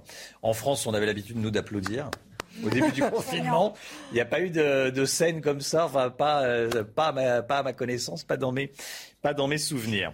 Euh, allez, on va aller sur la Lune, enfin presque. Des poussières mythiques. Toute une génération, évidemment, se souvient de ce qu'elle faisait le 21 juillet 1969, décollage de la fusée, et puis ensuite, arrivée du premier homme sur la Lune. Neil Armstrong a posé le premier pied humain sur la Lune, euh, pied tout court. Hein. C'était euh, pendant la mission Apollo 11. Eh bien, un échantillon lunaire recueilli par l'astronaute pendant cette mission va être mis aux enchères demain à New York. Bon, prix de vente, forcément c'est très cher. Euh, entre 800 000 et 1 million 200 000 dollars. Ça sera peut-être beaucoup plus. Voilà à quoi ça ressemble. On dirait une pièce de monnaie. Et non, c'est un morceau de lune. Voilà, autour du, autour du million de dollars, le, morceau de lune. Vous, euh, ça vous intéresserait, Yohann Usaï? Non, pas particulièrement. Avec un million d'euros, je ferais d'autres choses, Oui, mais si vous imaginez que vous en ayez plein. Chana, vous, si vous en avez vraiment beaucoup, pourquoi pas? Oui, pourquoi pas? Bah oui, oui. Oh, sur, la, sur la table basse du salon, ça. Hein? C'est pas mal. Allez, euh, le rappel des titres tout de suite. Chanel Housteau, 7h15.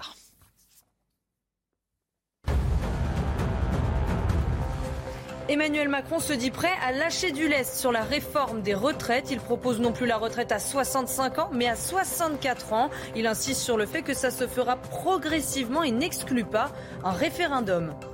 Marine Le Pen vient de dévoiler son affiche du second tour avec comme slogan pour tous les Français, un slogan qui vise à rassembler la candidate RN qui a proposé des mesures d'urgence pour lutter contre l'inflation hier, notamment un panier de 100 produits de première nécessité avec une TVA à 0%. Et puis on l'a appris ces dernières heures, la France expulse six espions russes. Ils opéraient sous couvert de leur ambassade à Paris. Selon le ministère des Affaires étrangères, leurs activités étaient contraires aux intérêts nationaux de la France. L'écho tout de suite, on va parler pouvoir d'achat avec Eric de Ritmaten. Eric, vous nous dites que euh, certains fournisseurs d'énergie qui se disent low cost font flamber les factures. Et vous avez des chiffres, Eric hein Et On a les chiffres. Alors c'est un site, hein, un comparateur, comme on dit sur Internet, euh, qui a comparé les tarifs, les évolutions sur un an entre avril, entre mai 2021 et avril 2022. Alors c'est, si vous voulez, ces fournisseurs, c'est Méga Énergie, c'est Eni, c'est Total Énergie.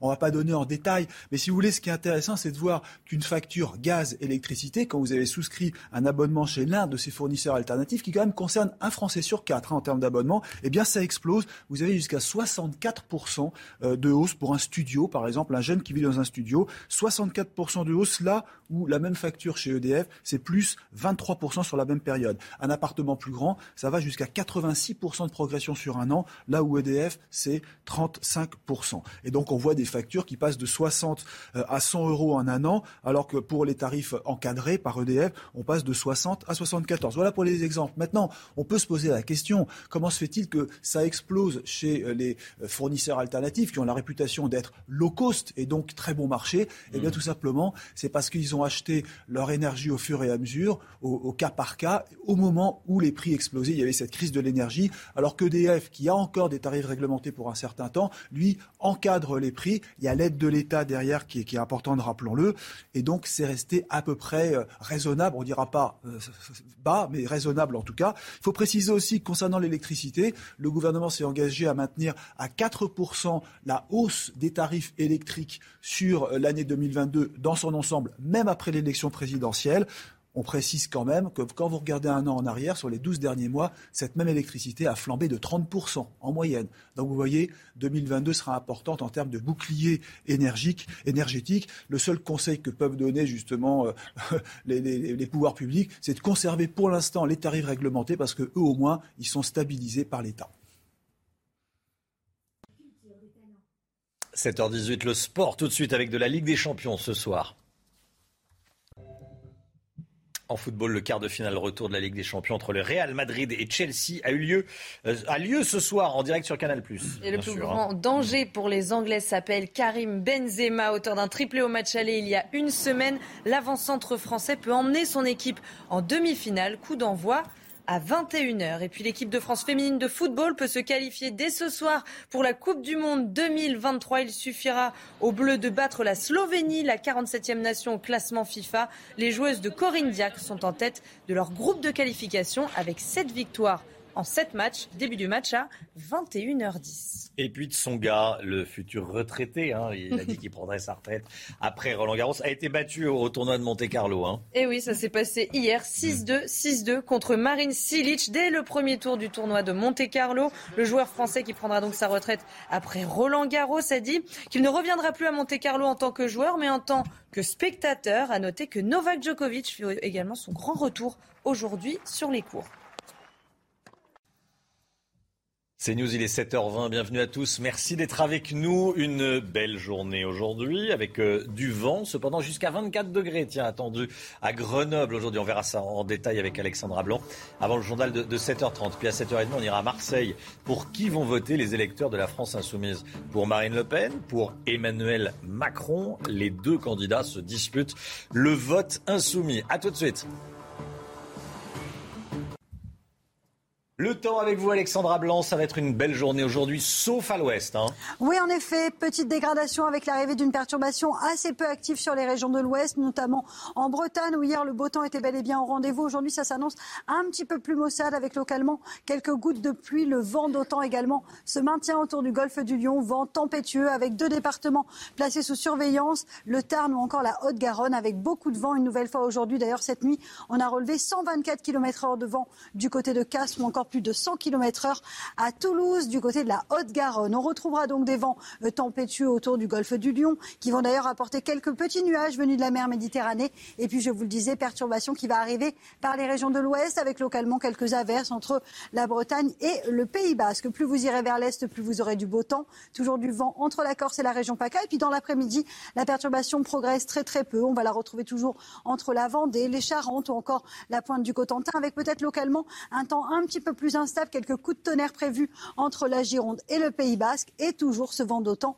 qui va se maintenir et rapporter un temps bien brumeux, bien nuageux, notamment entre Montpellier et Perpignan. La suite du programme, des températures plutôt douces ce matin, 13 degrés à La Rochelle, 10 degrés à Paris ou encore 12 degrés à Biarritz. Et dans l'après-midi, eh bien, les températures s'envolent à l'est avec 22 degrés en moyenne en Bourgogne, 24 degrés euh, du côté de Grenoble. Ce sera d'ailleurs la maximale, tandis que ça baisse un peu à l'ouest avec la perturbation avec 17 degrés à La Rochelle ou encore du côté de Nantes. Suite du programme, demain journée de transition avec cette perturbation que l'on retrouvera entre les Pyrénées et le nord du pays, en passant également par le bassin parisien, des pluies un petit peu plus soutenues au pied des Pyrénées avant une amélioration prévue jeudi, mais surtout vendredi. Regardez, retour de l'anticyclone et donc le beau temps sera bien et bien rendez-vous entre jeudi et vendredi au programme du soleil, mais également de la grande douceur. On attend en moyenne 22 degrés dans le nord et 24 degrés dans le sud. On repasse donc largement au-dessus des normales de saison au nord comme au sud. Et je vous le rappelle, 24 degrés tout de même à Grenoble cet après-midi.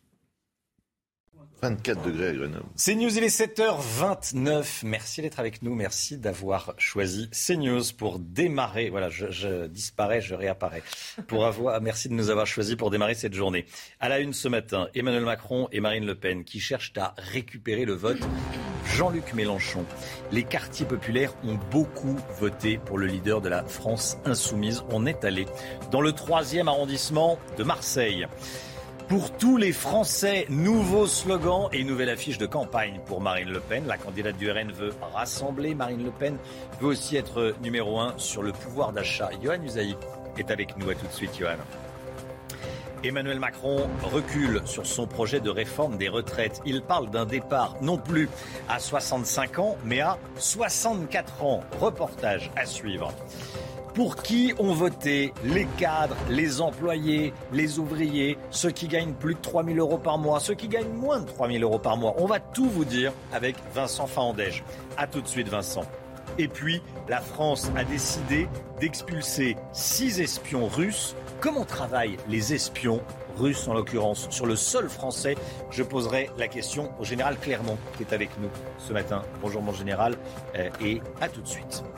Vers qui les électeurs de Jean-Luc Mélenchon vont-ils se tourner? C'est la grande question de cet entre-deux tours à Marseille. Le candidat insoumis est arrivé en tête, comme en 2017, avec 31% des voix, Chana. Alors on se pose cette question ce matin. Est-ce que les électeurs marseillais vont suivre la consigne de leur chef de file et ne donner aucune voix à Marine Le Pen? On voit ça avec Stéphanie Rouquier. Dans le troisième arrondissement de la cité phocéenne, Jean-Luc Mélenchon est largement arrivé en tête au premier tour avec plus de 58% des suffrages. Pour le second tour, de nombreux électeurs insoumis se positionnent déjà. Pour protéger justement, pour faire barrage à l'extrême droite, quoi, c'est tout. Voilà pourquoi je voterai Macron le 24. On va la faire court, net et précis. Pas une, pas une seule voix pour le Front National.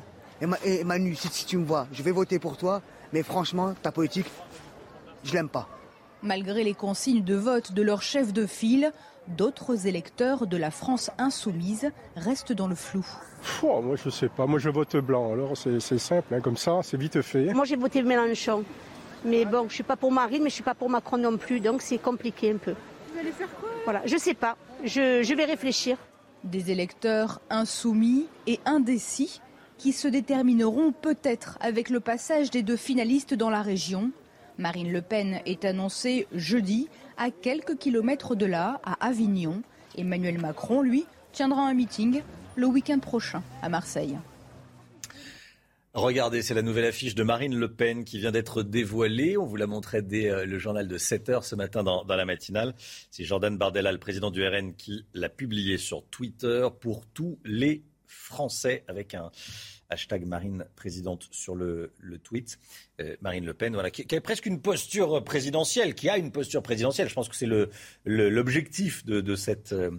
Photo, c'est de montrer qu'elle peut être présidente de la République. Il manque le, les, les, deux drapeaux. Hein. Euh, c'est ce qu'on disait tout à l'heure. Marine Le Pen, qui sera dans l'heure cet après-midi pour parler gouvernance. Hier, elle était dans Lyon. Elle a proposé des mesures d'urgence pour lutter contre l'inflation, Chana. Hein. Et parmi ces mesures, un panier de 100 produits de première nécessité avec une TVA à 0%. Écoutez. Il faut à tout prix envisager la mise en œuvre d'un panier de 100 produits alimentaires et d'hygiène. Je vous rappelle que 3 millions de Français sont en train de se réduire euh, sur leur consommation de produits d'hygiène car ils ne peuvent plus faire face. Certains produits d'hygiène, quasiment tous d'ailleurs, sont encore à 20% de TVA. Et c'est l'exception lorsque l'on trouve euh, des TVA à taux réduit sur les produits d'hygiène. Donc il faut un produit, un panier de 100 produits avec une TVA à zéro. Johan Usaï avec nous. Euh, vous avez suivi Marine Le Pen. Pour l'instant, sa stratégie sur le pouvoir d'achat est gagnante. Hein oui, puisque la thématique du pouvoir d'achat a été le principal critère des électeurs pour faire leur choix dimanche dernier. Donc ça sera évidemment le cas à nouveau dans deux semaines lors du second tour le 24 avril prochain. Et c'est vrai que concernant le pouvoir d'achat, Marine Le Pen a une longueur d'avance sur le chef de l'État. D'abord parce qu'elle a senti dès le début de sa campagne que ce serait une thématique importante. Elle en parle depuis sa rentrée, précisément depuis le mois de septembre dernier. Résultat, tous les sondages le montrent. C'est la candidate jugée la plus crédible par les Français pour parler de pouvoir d'achat. Alors quand Marine Le Pen a vu hier que le président euh, candidat allait dans le Nord, sur ses terres en quelque sorte, pour lui aussi parler du pouvoir d'achat, elle a immédiatement demandé à ses équipes d'improviser dans l'urgence un déplacement pour elle pour aller réitérer ses propositions. Vous avez bien compris que les deux candidats n'ont pas du tout l'intention de se laisser le moindre moment de répit dans cette campagne. Direction Lyon, donc chez un céréalier fortement impacté par l'inflation. Pas de prise de risque, on va le dire. Un céréalier qui était proche idéologiquement des idées du Rassemblement national. L'objectif pour Marine Le Pen, contrairement à Emmanuel Macron, ça n'est plus trop de s'afficher au milieu des Français, de prendre des bains de foule. Non, elle est déjà jugée comme étant une candidate populaire. L'objectif pour elle, à nouveau, eh bien, c'est de réitérer ses propositions sur le pouvoir d'achat. C'est ce qu'elle a fait euh, hier, de jouer sur ce clivage qu'elle a cherché à instaurer depuis euh, des années et qui fonctionne aussi. On l'a vu d'ailleurs lors des résultats des, des, élections. Marine Le Pen qui serait la candidate du peuple, Emmanuel Macron qui serait le candidat des élites, des plus riches. C'est vrai que les classes populaires ont plus voté pour Marine Le Pen, alors que les cadres, par exemple, ont davantage voté pour Emmanuel Macron. Et on va le voir en détail avec Vincent Fandèche dans un instant. Merci beaucoup, Yohann Usaï.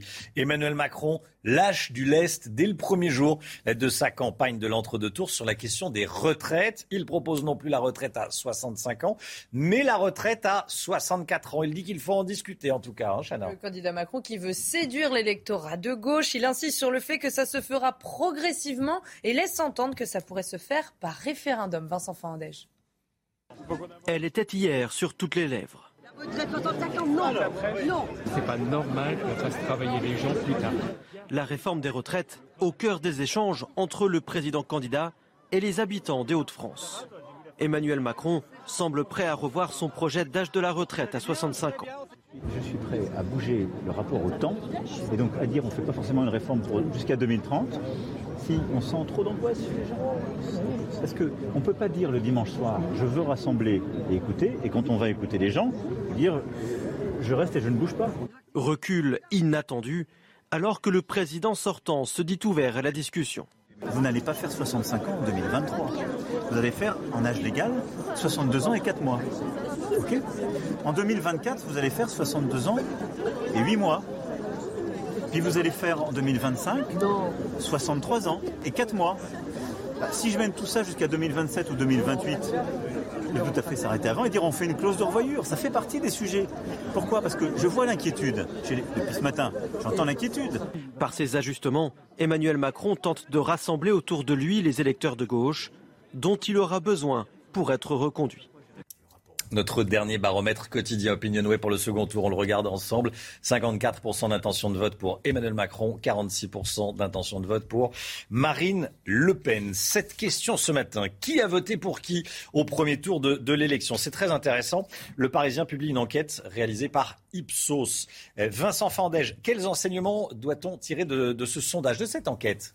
Eh bien, c'est le grand écart en fonction effectivement de l'âge, de la profession et des revenus. Commençons justement par le facteur profession. Nous avons pris deux exemples, les ouvriers euh, et les cadres. Justement, les ouvriers, eh bien, on le voit, ont voté en grande majorité pour Marine Le Pen, à 23% pour Jean-Luc Mélenchon euh, et seulement à 18% pour Emmanuel Macron. À l'inverse, eh bien, on inverse justement les, les courbes avec euh, les cadres qui ont voté en grande majorité pour Emmanuel Macron et seulement à 12% pour Marine Le Pen. Ce qui nous amène à nous intéresser à la courbe euh, des, des, votes en fonction des revenus. Et vous vous en doutez, eh bien, la courbe euh, des personnes qui gagnent plus de 3 000 euros par mois est quasi identique à celle des cadres.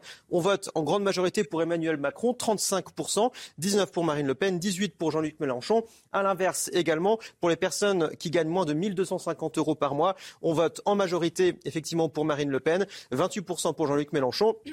14% pour Emmanuel Macron. Dernier élément, ce sont les jeunes. Et c'est Jean-Luc Mélenchon qui a été le plus plébiscité par les 18-24 ans, avec 31% euh, des votes, 26% pour Marine Le Pen, 20% pour Emmanuel Macron. Et là encore, effet miroir, on, on le voit avec les 70 ans euh, et plus, 41% euh, Emmanuel Macron, seulement 9% pour Jean-Luc Mélenchon. Vincent Fandège, merci beaucoup Vincent. Anne Hidalgo est de retour à Paris. La maire de la capitale n'a convaincu que 2,2% des électeurs parisiens au premier tour de la présidentielle. Ça ne l'a pas empêché de passer visiblement une bonne journée. Quelle belle journée de printemps, euh, tweet-elle sur les berges de Seine, avec toujours le même plaisir de discuter avec les Parisiennes et les Parisiens. Voilà, elle est contente de retrouver les Parisiennes et les Parisiens. Un commentaire, Jérôme Begley Aucun. Aucun. Très bien. Voilà, euh, Anne Hidalgo, Anne Hidalgo euh, a passé une bonne journée de, lundi. Tant mieux. Voilà. Moi aussi, mais ça n'intéresse personne. À Nantes, les permanences d'Europe Écologie Les Verts et du Parti communiste ont été taguées, Chana. Le mot traître a été inscrit sur les portes d'entrée des deux établissements. La vitrine du local des Verts a été brisée par des jets de projectiles. Les deux partis ont porté plainte contre X. Et même chose à Lille, la Fédération communiste du Nord a été endommagée. Une plainte a également été déposée la guerre en Ukraine à présent et l'Ukraine qui se prépare à la chute de Mariupol. Dans un message publié sur les réseaux sociaux hier soir, les forces ukrainiennes ont expliqué que leurs munitions s'épuisaient. L'armée ukrainienne précise que la moitié de ses membres est blessée. De leur côté, les séparatistes pro-russes affirment avoir d'ores et déjà pris le contrôle de, la zone portuaire de Mariupol. Hein. Puis regardez ces images qui montrent à quel point la ville de Mariupol a été touchée, frappée par la guerre. Regardez ce quartier résidentiel. C'est une photo du 21 juin et cette photo du 12 mars pendant la guerre. Et puis ce centre commercial le 21 juin dernier, avant la guerre, et après le 9 mars, pendant la guerre. Et puis on l'a appris ces dernières heures, la France expulse six espions russes qui opéraient sous couvert de leur ambassade à Paris. Selon le ministère des Affaires étrangères, leurs activités étaient contraires aux intérêts nationaux de la France, comme on dit dans ces cas-là. Général Clermont, avec nous. Mon général, six espions russes expulsés par Paris. Expliquez-nous, comment travaillent concrètement ces, ces espions? D'abord, c'est un, un, peu des accents, si ce n'est des, des relents de, de, John Le Carré ou du Bureau des légendes. Mm. Donc en fait, on, on découvre que, que, tous les pays ont et ont toujours eu un service d'espionnage et un service de contre-espionnage. La question est de savoir quel est leur niveau d'activité en fonction de, de, la situation internationale. Il y a deux pays qui sont très actifs, c'est la Russie et la Chine. Là, on est dans le cas de la Russie, euh, dans le contexte de la guerre contre l'Ukraine. Donc euh, les, les, espions existent. Euh, en général, ils sont sous couverture diplomatique au sein d'une ambassade. Euh, D'ailleurs, plus l'ambassade est importante, euh, plus souvent il y a des espions sous couverture diplomatique. Et leur action est des actions secrètes. Le but est, d'obtenir des informations qu'on n'obtienne pas, qu'on n'obtienne pas de façon ouverte, ce qui est le cas de l'intelligence économique. Hein. Vous avez compris, l'intelligence économique, c'est interprétation des sources ouvertes pour euh, rentrer dans la compétition économique d'un pays. Donc c'est vraiment euh, des actions en sous-main, secrètes, souterraines, euh, fait par euh, essentiellement par les membres des ambassades, mais aussi par des, des espions qui peuvent être envoyés spécialement pour l'occasion. Et l'année 2018 a été très chargée puisqu'il y a eu deux éliminations euh, physiques euh, par les services secrets saoudiens. C'était le journaliste Jamal Khashoggi à, Istanbul en 2018, et, mais également un agent double russe qui travaillait en fait pour la Grande-Bretagne, qui a été éliminé par les services russes à Londres en 2018. Donc je terminerai en disant que la DGSE c'est notre service d'espionnage. La DGSE vient de fêter ses 40 ans d'existence la semaine dernière dans la plus grande discrétion, parce que c'est comme ça que ça fonctionne. Hein. Les services secrets, c'est dans la discrétion. Mais au sein de la DGSE, il y a 7000 hommes et femmes. Il y a un millier de combattants euh, qui sont du service action, euh, qui ont des pertes sur le terrain, qui ont des pertes en opération. Donc, euh, discrètement mais efficacement, je pense qu'il faut leur tirer un coup de chapeau et les remercier pour l'action qu'ils mènent au profit des intérêts de la France. Général Clermont, merci beaucoup, mon général. La politique, avec Jérôme Béglé, directeur général de la rédaction du JDD, du Journal du Dimanche. Eh, bonjour Jérôme. Avec le score famélique de 4,7% obtenu par Valérie Pécresse au premier tour de la présidentielle, la question qu'on se pose tous, c'est est-ce que les républicains sont en danger de mort? Ne tournons pas autour du pot, Romain. La réponse est oui pour un parti euh, héritier des formations politiques qui ont dominé la Ve République depuis 60 ans, terminer à la présidentielle sous les 5%, cela constitue un acte de décès. Soyons lucides. Les cadres des Républicains se demandent s'il faut apporter son soutien à Emmanuel Macron, à Marine Le Pen ou adopter le fameux Nini. Mais les électeurs ont déjà tranché. Ils ont quitté le navire, conscients que depuis 10 ans, celui-ci euh, n'avait plus de capitaine et était incapable de prendre la haute mer. Valérie Pécresse n'a montré aucune empathie avec les Français. Elle a mené une campagne personnelle, voire solitaire, alors qu'elle n'avait ni le charisme ni la personnalité de Jacques Chirac, de François Fillon et encore moins de Nicolas Sarkozy. Elle a voulu jouer euh, dans la cour des grands sans avoir conscience qu'elle était un poids moyen d'une formation politique contrainte de faire appel aux élèves du troisième rang pour se donner l'illusion d'exister. Aujourd'hui, les républicains se retrouvent dans une quadruple impasse. Financière d'abord. L'État ne leur remboursera qu'une infime part de leurs dépenses électorales idéologique. Ils n'ont pas travaillé pour savoir où se positionner entre un macronisme colbertiste et un marinisme social et national. Une impasse de leadership. Qui demain peut avoir le talent, le courage, la volonté de prendre la tête des LR Bertrand, Jacob, Barnier sont trop marqués du saut d'humiliation dimanche dernier. Sarkozy, Barouin ont entamé une autre vie. Et enfin, une impasse tout aussi mortifère, celle de la désunion. Le bateau coule et chacun a sorti sa chignole pour créer quelques voies d'eau supplémentaires. Qu'est-ce qu'ils doivent faire pour tenter de se sauver? Bon, alors, Valérie Pécresse. Pas sauver le parti, oui. Oui, Valérie Pécresse. se sauver. Fait euh, peine à voir et à entendre. Discrète au moment de confesser ses fautes dans la campagne. Elle pleurniche parce qu'elle serait endettée personnellement à hauteur de 5 millions d'euros. Elle lance un site pour solliciter des dons, pour euh, l'aider à rembourser, mais celui-ci était inaccessible une bonne partie de la journée d'hier. Quand ça veut pas, ça veut pas. Hmm. Mais ce mois d'abord et les autres ensuite, c'est exactement ce que les électeurs ne veulent plus entendre une vaste euh, opération de prise en compte des erreurs commises, d'excuses ou d'auto-analyse s'impose. Au lieu de cela, les chapeaux à plumes du parti commencent déjà à se battre comme des chiffonniers. Haro, par exemple, sur Éric Ciotti, coupable d'être trop à droite et d'avoir dit trop tôt qu'il ne voterait pas pour Emmanuel Macron. Oui, mais le député des Alpes-Maritimes était arrivé en tête à la primaire du parti. Il est en quelque sorte le chouchou des militants. Vouloir le marginaliser, voire l'exclure, c'est inepte inepte, autant que de reprocher à Nicolas Sarkozy de ne pas avoir apporté son soutien à Valérie Pécresse. L'ancien président avait compris avant tout le monde le fiasco annoncé. D'ailleurs, la semaine dernière, un sondage expliquait que 67% des Français estimaient qu'il avait eu raison de ne donner aucune consigne de vote. Un parti politique, c'est d'abord une organisation capable de proposer un projet et des candidats. Or, à droite, depuis dix ans, on ressasse les mêmes lunes et on s'en remet à des primaires pour choisir un candidat tant personne ne s'impose. Pécresse, Hidalgo, Jadot ont été choisis par des votes internes. Internes, évidemment, leur formation politique. Et regardez où ça les a amenés. À l'inverse, Macron, Le Pen, Mélenchon, Zemmour se sont imposés seuls. au moment de faire campagne, ils ont eu des coups des franches, la parole claire, une liberté d'agir. Euh, ce qui m'a manqué au LR, c'est évidemment un vrai chef qui assume et incarne une ligne politique. Ce sera Vauquier, Sarkozy ou le néant. Vauquier pour tenter de reprendre la grande maison avant qu'elle soit en faillite, Sarkozy pour suggérer une alliance avec Emmanuel Macron afin d'assurer la réélection de celui-ci et de l'asseoir sur une nouvelle majorité. Et parfois, vous savez, les jalousies, euh, la somme des petits intérêts locaux transforme un parti politique en une secte qui préfère le suicide collectif à un regard lucide sur la vie et sur le monde. Jérôme Béglé, donc vous êtes sévère. Hein Lucide, monsieur. Lucide, monsieur. 4,7, je vous rappelle. 4,7. Merci, Jérôme Béglé. Il est 8h moins le quart. 7h45, le point info. Tout de suite, Chana Lousteau.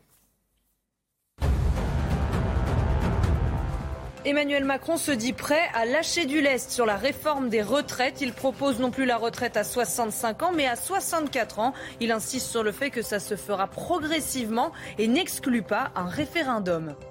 Marine Le Pen vient de dévoiler son affiche du second tour avec comme slogan pour tous les Français, un slogan qui vise à rassembler. La candidate Rassemblement national sera en déplacement dans l'heure cet après-midi pour parler gouvernance. Julien Aubert votera blanc au second tour. Il le dit dans une tribune publiée dans le Figaro ce matin. Le député LR du Vaucluse refuse un front républicain en faveur d'Emmanuel Macron dont il critique le bilan. Un choix qu'il diffère en son âme et conscience. 7h46, l'économie avec Éric de Ritmaten. On va comparer les deux programmes économiques des deux candidats.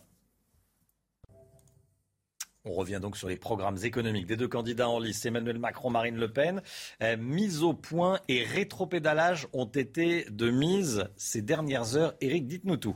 Alors oui, mise au point d'abord, écoutez, euh, Emmanuel Macron, vous savez, son enjeu numéro un, c'est la retraite, 65 ans théoriquement, mais hier, un revirement, il a lâché du lest, pas impossible qu'on revienne à 64 ans finalement. Alors bien sûr, il y aurait des exceptions hein, concernant euh, les personnes qui ont des carrières longues, euh, la pénibilité comme on dit, mais toutes les portes sont ouvertes, a dit Emmanuel Macron hier. Il faut en reparler et il laisse entendre aussi qu'il faut en reparler aux syndicats parce qu'on se souvient de ce qui s'était passé, euh, le climat, le, le, contact, en tout cas le courant était plutôt coupé. Marine Le Pen en face, qu'est-ce qu'elle propose? Bah, au départ, dans son programme, c'était la retraite à 60 ans. Et puis elle s'est aperçue que c'était très coûteux. Donc elle est revenue progressivement à 62. Mais 60 ans, ce sera pour ceux qui ont des carrières longues, ceux qui ont commencé avant 20 ans et qui ont 40 ans d'annuité. Donc ça, c'est l'enjeu numéro un, les retraites. Si on passe maintenant à l'enjeu numéro 2, pouvoir d'achat.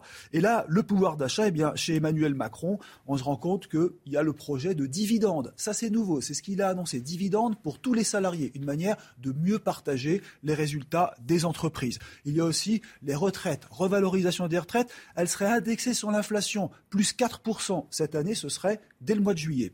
En face de cela, vous avez Marine Le Pen. Alors elle, elle propose bien sûr de remonter le SMIC avec plein de formules euh, possibles, mais surtout, elle veut passer la TVA à 0% sur 100 produits alimentaires, des produits de première nécessité, et puis la TVA sur l'énergie qui serait à 5,5%. Enjeu numéro 2. Vous voyez ensemble l'enjeu numéro 3 Allez. Le troisième, eh bien là, c'est la fiscalité. Important.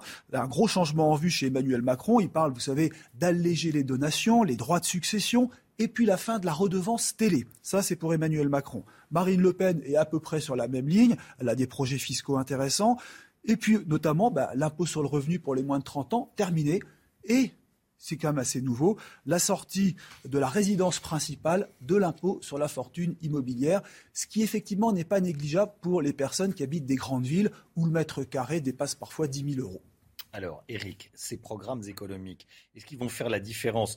Euh, Ce qu'il faut savoir et, bien avoir euh, en tête, c'est que la France est déjà très endettée, ça coûte cher. Alors ça, c'est clair que le problème, à mon avis, c'est le coût final euh, des promesses hein, des deux candidats, quel que soit d'ailleurs le candidat. La France est surendettée. La question qu'on se pose, elle peut vraiment s'offrir le luxe d'augmenter encore des dépenses publiques. C'est un secret pour personne. Le MEDEF, hier, le patronat et la CPME, qui représente les petites entreprises, ont carrément dit qu'un excès de dépenses allait faire s'effondrer l'économie française, que la France serait mise hors jeu si on continuait de dépenser comme cela, surtout que la BCE, vous le savez, risque à un moment ou à un autre, la Banque Centrale Européenne risque de ne plus soutenir les pays surendettés. Et les taux qui montent, bien tout cela serait dramatique. Pour terminer, je dirais une chose, quel que soit le programme économique, il faut penser comme on dit souvent, à nos enfants, car ce sont eux qui vont porter demain cette charge, cette dette énorme que la France a actuellement. Enjeu numéro un, on pourrait presque résumer tout cela en une seule phrase, stop aux dépenses sans compter. C'est News, il est 7h50. Merci d'être avec nous. Dans un instant, on va revenir sur les propositions des uns et des autres, et euh, notamment sur la proposition d'Emmanuel Macron de finalement faire reculer euh, l'âge de départ à la retraite. Le projet, c'était 65 ans. Finalement, ça sera 64. Et puis, il y a l'affiche de Marine Le Pen qui a euh, présenté sa nouvelle affiche ce matin pour tous les Français. C'est ce qui est écrit sur cette affiche. On va y revenir dans un instant. À tout de suite. Rendez-vous avec Sonia Mabrouk dans Midi News du lundi au jeudi de midi à 14h. Des conditions météo qui vont se dégrader aujourd'hui par les régions de l'Ouest avec l'arrivée d'une nouvelle perturbation peu active mais qui donne tout de même quelques nuages entre la Bretagne et le sud-ouest. Et puis toujours ce vent d'autant qui continue à souffler bien fort autour du golfe du Lion, notamment sur le département du Tarn ou encore de la Haute-Garonne avec des vents tempétueux aujourd'hui. On a eu beaucoup de vent cette nuit. Ça va souffler bien fort aujourd'hui. Et donc ce vent marin, le vent d'autant qui rapporte quelques nuages, notamment euh, sur le Languedoc-Roussillon. Dans l'après-midi, très peu d'évolution. Toujours cette même perturbation sur les régions de l'Ouest entre la Bretagne, la Vendée, les Charentes ou encore les Pyrénées, avec petite nouveauté, peut-être un petit peu d'instabilité localement, quelques petits orages entre la Gironde et le Pays Basque. Toujours du vent, notamment autour du golfe du Lion ou encore entre la région PACA et la Corse. Et puis plus vous irez vers les régions de l'Est, plus vous aurez globalement de bonnes conditions entre le Lyonnais, la Lorraine et l'Alsace, avec parfois quelques petits nuages, puisque vous serez à l'avant de cette perturbation. Les températures extrêmement douces ce matin, en moyenne 12 à 13 degrés sur les régions du sud-ouest, 13 degrés à La Rochelle, 10 degrés à Paris contre 3 petits degrés à Strasbourg ou encore à Nancy. Et dans l'après-midi, les températures vont s'envoler à l'est avec 24 degrés à Grenoble. Vous aurez en moyenne 22 degrés entre Dijon et Besançon, 19 degrés euh, pour Bordeaux ou encore 21 degrés pour le Pays Basque. Ça baisse un petit peu en Bretagne avec l'arrivée de cette nouvelle perturbation. Suite du programme, conditions météo assez maussades demain avant le retour du soleil jeudi, mais surtout vendredi et des températures qui vont rester largement au-dessus des normales de saison au nord comme au sud.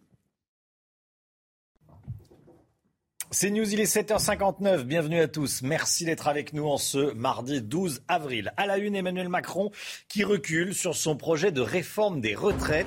Il parle désormais d'un départ non plus à 65 ans, mais à 64 ans. On sera avec Samy Sfaxi.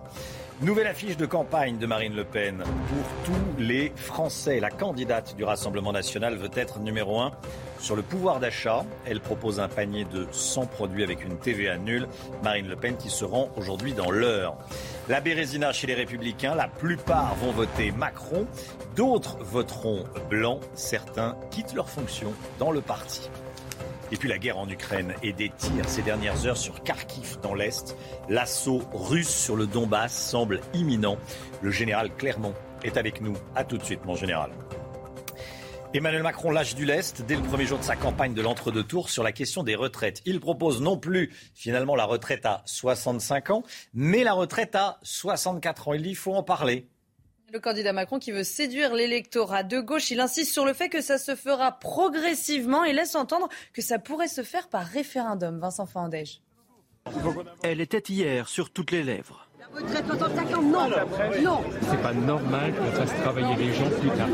La réforme des retraites au cœur des échanges entre le président candidat et les habitants des Hauts-de-France.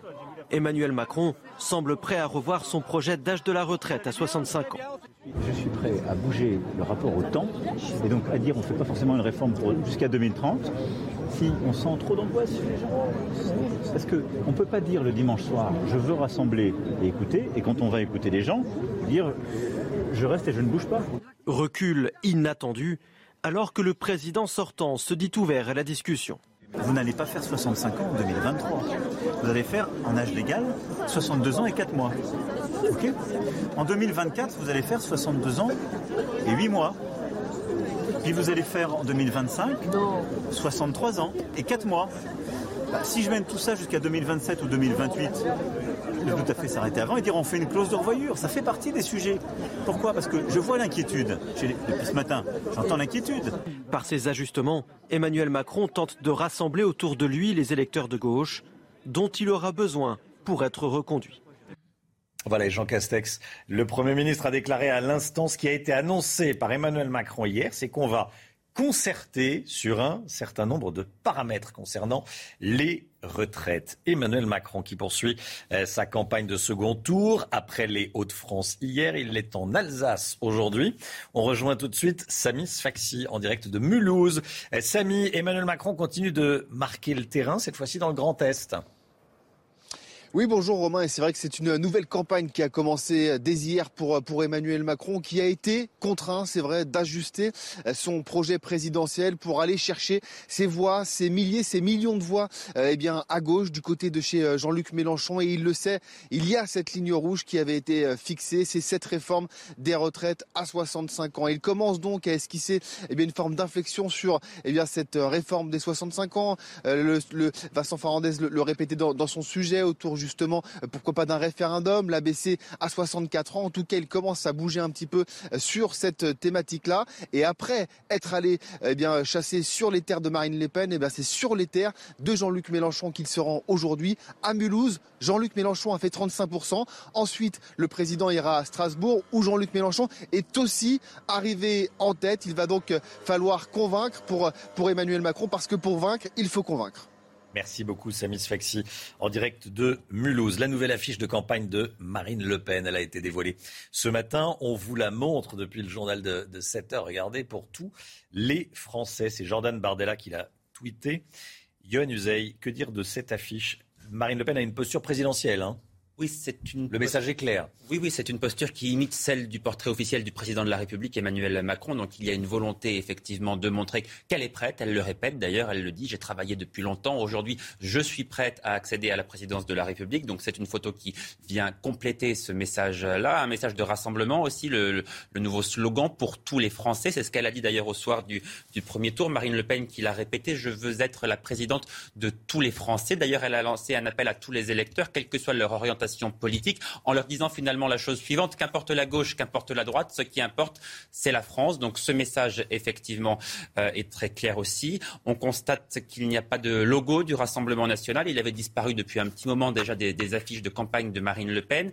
Le nom Le Pen aussi, lui, avait déjà disparu dans la précédente affiche. En revanche, là, même le prénom a disparu. Mmh. On voit bien qu'il n'y a euh, plus que la photo de Marine Le Pen qui veut incarner seule cette fonction, une femme seule face aux Français pour un choix effectivement important, mais c'est ce qu'elle veut incarner. Elle l'a dit, elle est seule. C'est une rencontre entre une femme en l'occurrence Marine Le Pen, et les Français. Donc cette affiche est assez cohérente avec les messages qu'elle porte. Merci Johan. Marine Le Pen qui sera donc dans l'heure cet après-midi pour parler gouvernance. Hier, elle était dans Lyon. Elle a proposé des mesures d'urgence pour lutter contre l'inflation, Chana. Et parmi ces mesures, un panier de 100 produits de première nécessité avec une TVA à 0%. Écoutez. Il faut à tout prix envisager la mise en œuvre d'un panier de 100 produits alimentaires et d'hygiène. Je vous rappelle que 3 millions de Français sont en train de se réduire euh, sur leur consommation de produits d'hygiène car ils ne peuvent plus faire face. Certains produits d'hygiène, quasiment tous d'ailleurs, sont encore à 20% de TVA. Et c'est l'exception lorsque l'on trouve euh, des TVA à taux réduit sur les produits d'hygiène. Donc il faut un produit, un panier de 100 produits avec une TVA à zéro. Et on sera à 8h30 avec Franck Alizio, conseiller de Marine Le Pen. Franck Alizio euh, sur ce plateau, 8h30. 30. Notre dernier baromètre quotidien, Opinionway pour CNews, les intentions de vote à 12 jours du second tour, 54% d'intention de vote pour Emmanuel Macron, 46% d'intention de vote pour Marine Le Pen la division chez les Républicains. Julien Aubert va voter blanc au second tour. C'est ce qu'il dit ce matin dans le Figaro, Chana. Le député LR du Vaucluse refuse un front républicain en faveur d'Emmanuel Macron, dont il critique le bilan, un choix qu'il diffère en son âme et conscience. La guerre en Ukraine à présent, à Kharkiv, dans le nord-est du pays, les démineurs, des démineurs ukrainiens ont neutralisé des mines à longue portée hier. Et selon les Ukrainiens, ce sont les Russes qui les avaient installés là. Le quartier a été bouclé par les secouristes, les équipes de démolition. Et la euh, police Kharkiv, où une zone résidentielle a été attaquée hier. Au moins cinq personnes tuées, dont un enfant. Kiev, les Ukrainiens craignent une offensive imminente à l'Est. Selon les autorités ukrainiennes, Moscou prépare un assaut sur le Donbass qui aura lieu très prochainement. Général Clermont, est-ce qu'on sait quelle forme peut prendre cette offensive? On sait quelle forme elle va prendre. Ça va être un, mélange de Première Guerre mondiale et de Deuxième Guerre mondiale. Parce qu'en réalité, on va assister à la deuxième bataille du Donbass. La première euh, remonte à 2014. Les forces pro-russes séparatistes ont récupéré 40% du Donbass. Il reste 60% à conquérir et les Ukrainiens se sont mis en face. ont installé des positions défensives, des tranchées, des champs de mines, et donc attendent. Et, depuis huit ans, il y a des duels d'artillerie entre les forces ukrainiennes et les forces pro-russes. Donc cette guerre va être extrêmement brutale. Je pense que c'est la façon dont le général américain, patron des armées américaines, l'a décrite comme une guerre, il a dit ça, un knife fight une guerre au couteau. Ça va se terminer dans les tranchées. Donc c'est pour ça que c'est un mélange de Première Guerre mondiale, de, guerre de position défensive, et de Deuxième Guerre mondiale, parce qu'il va y avoir de larges bombardements de l'artillerie et de l'aviation russe.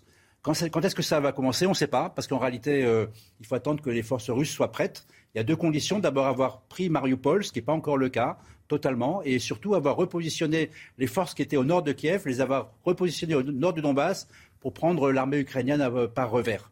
Un élément important dans cette guerre, un nouveau chef militaire a été désigné par euh, Vladimir Poutine pour diriger les opérations. Il s'appelle euh, Alexander Dvornikov. il a un surnom tout à fait intéressant, puisque son surnom, c'est le, boucher de Syrie.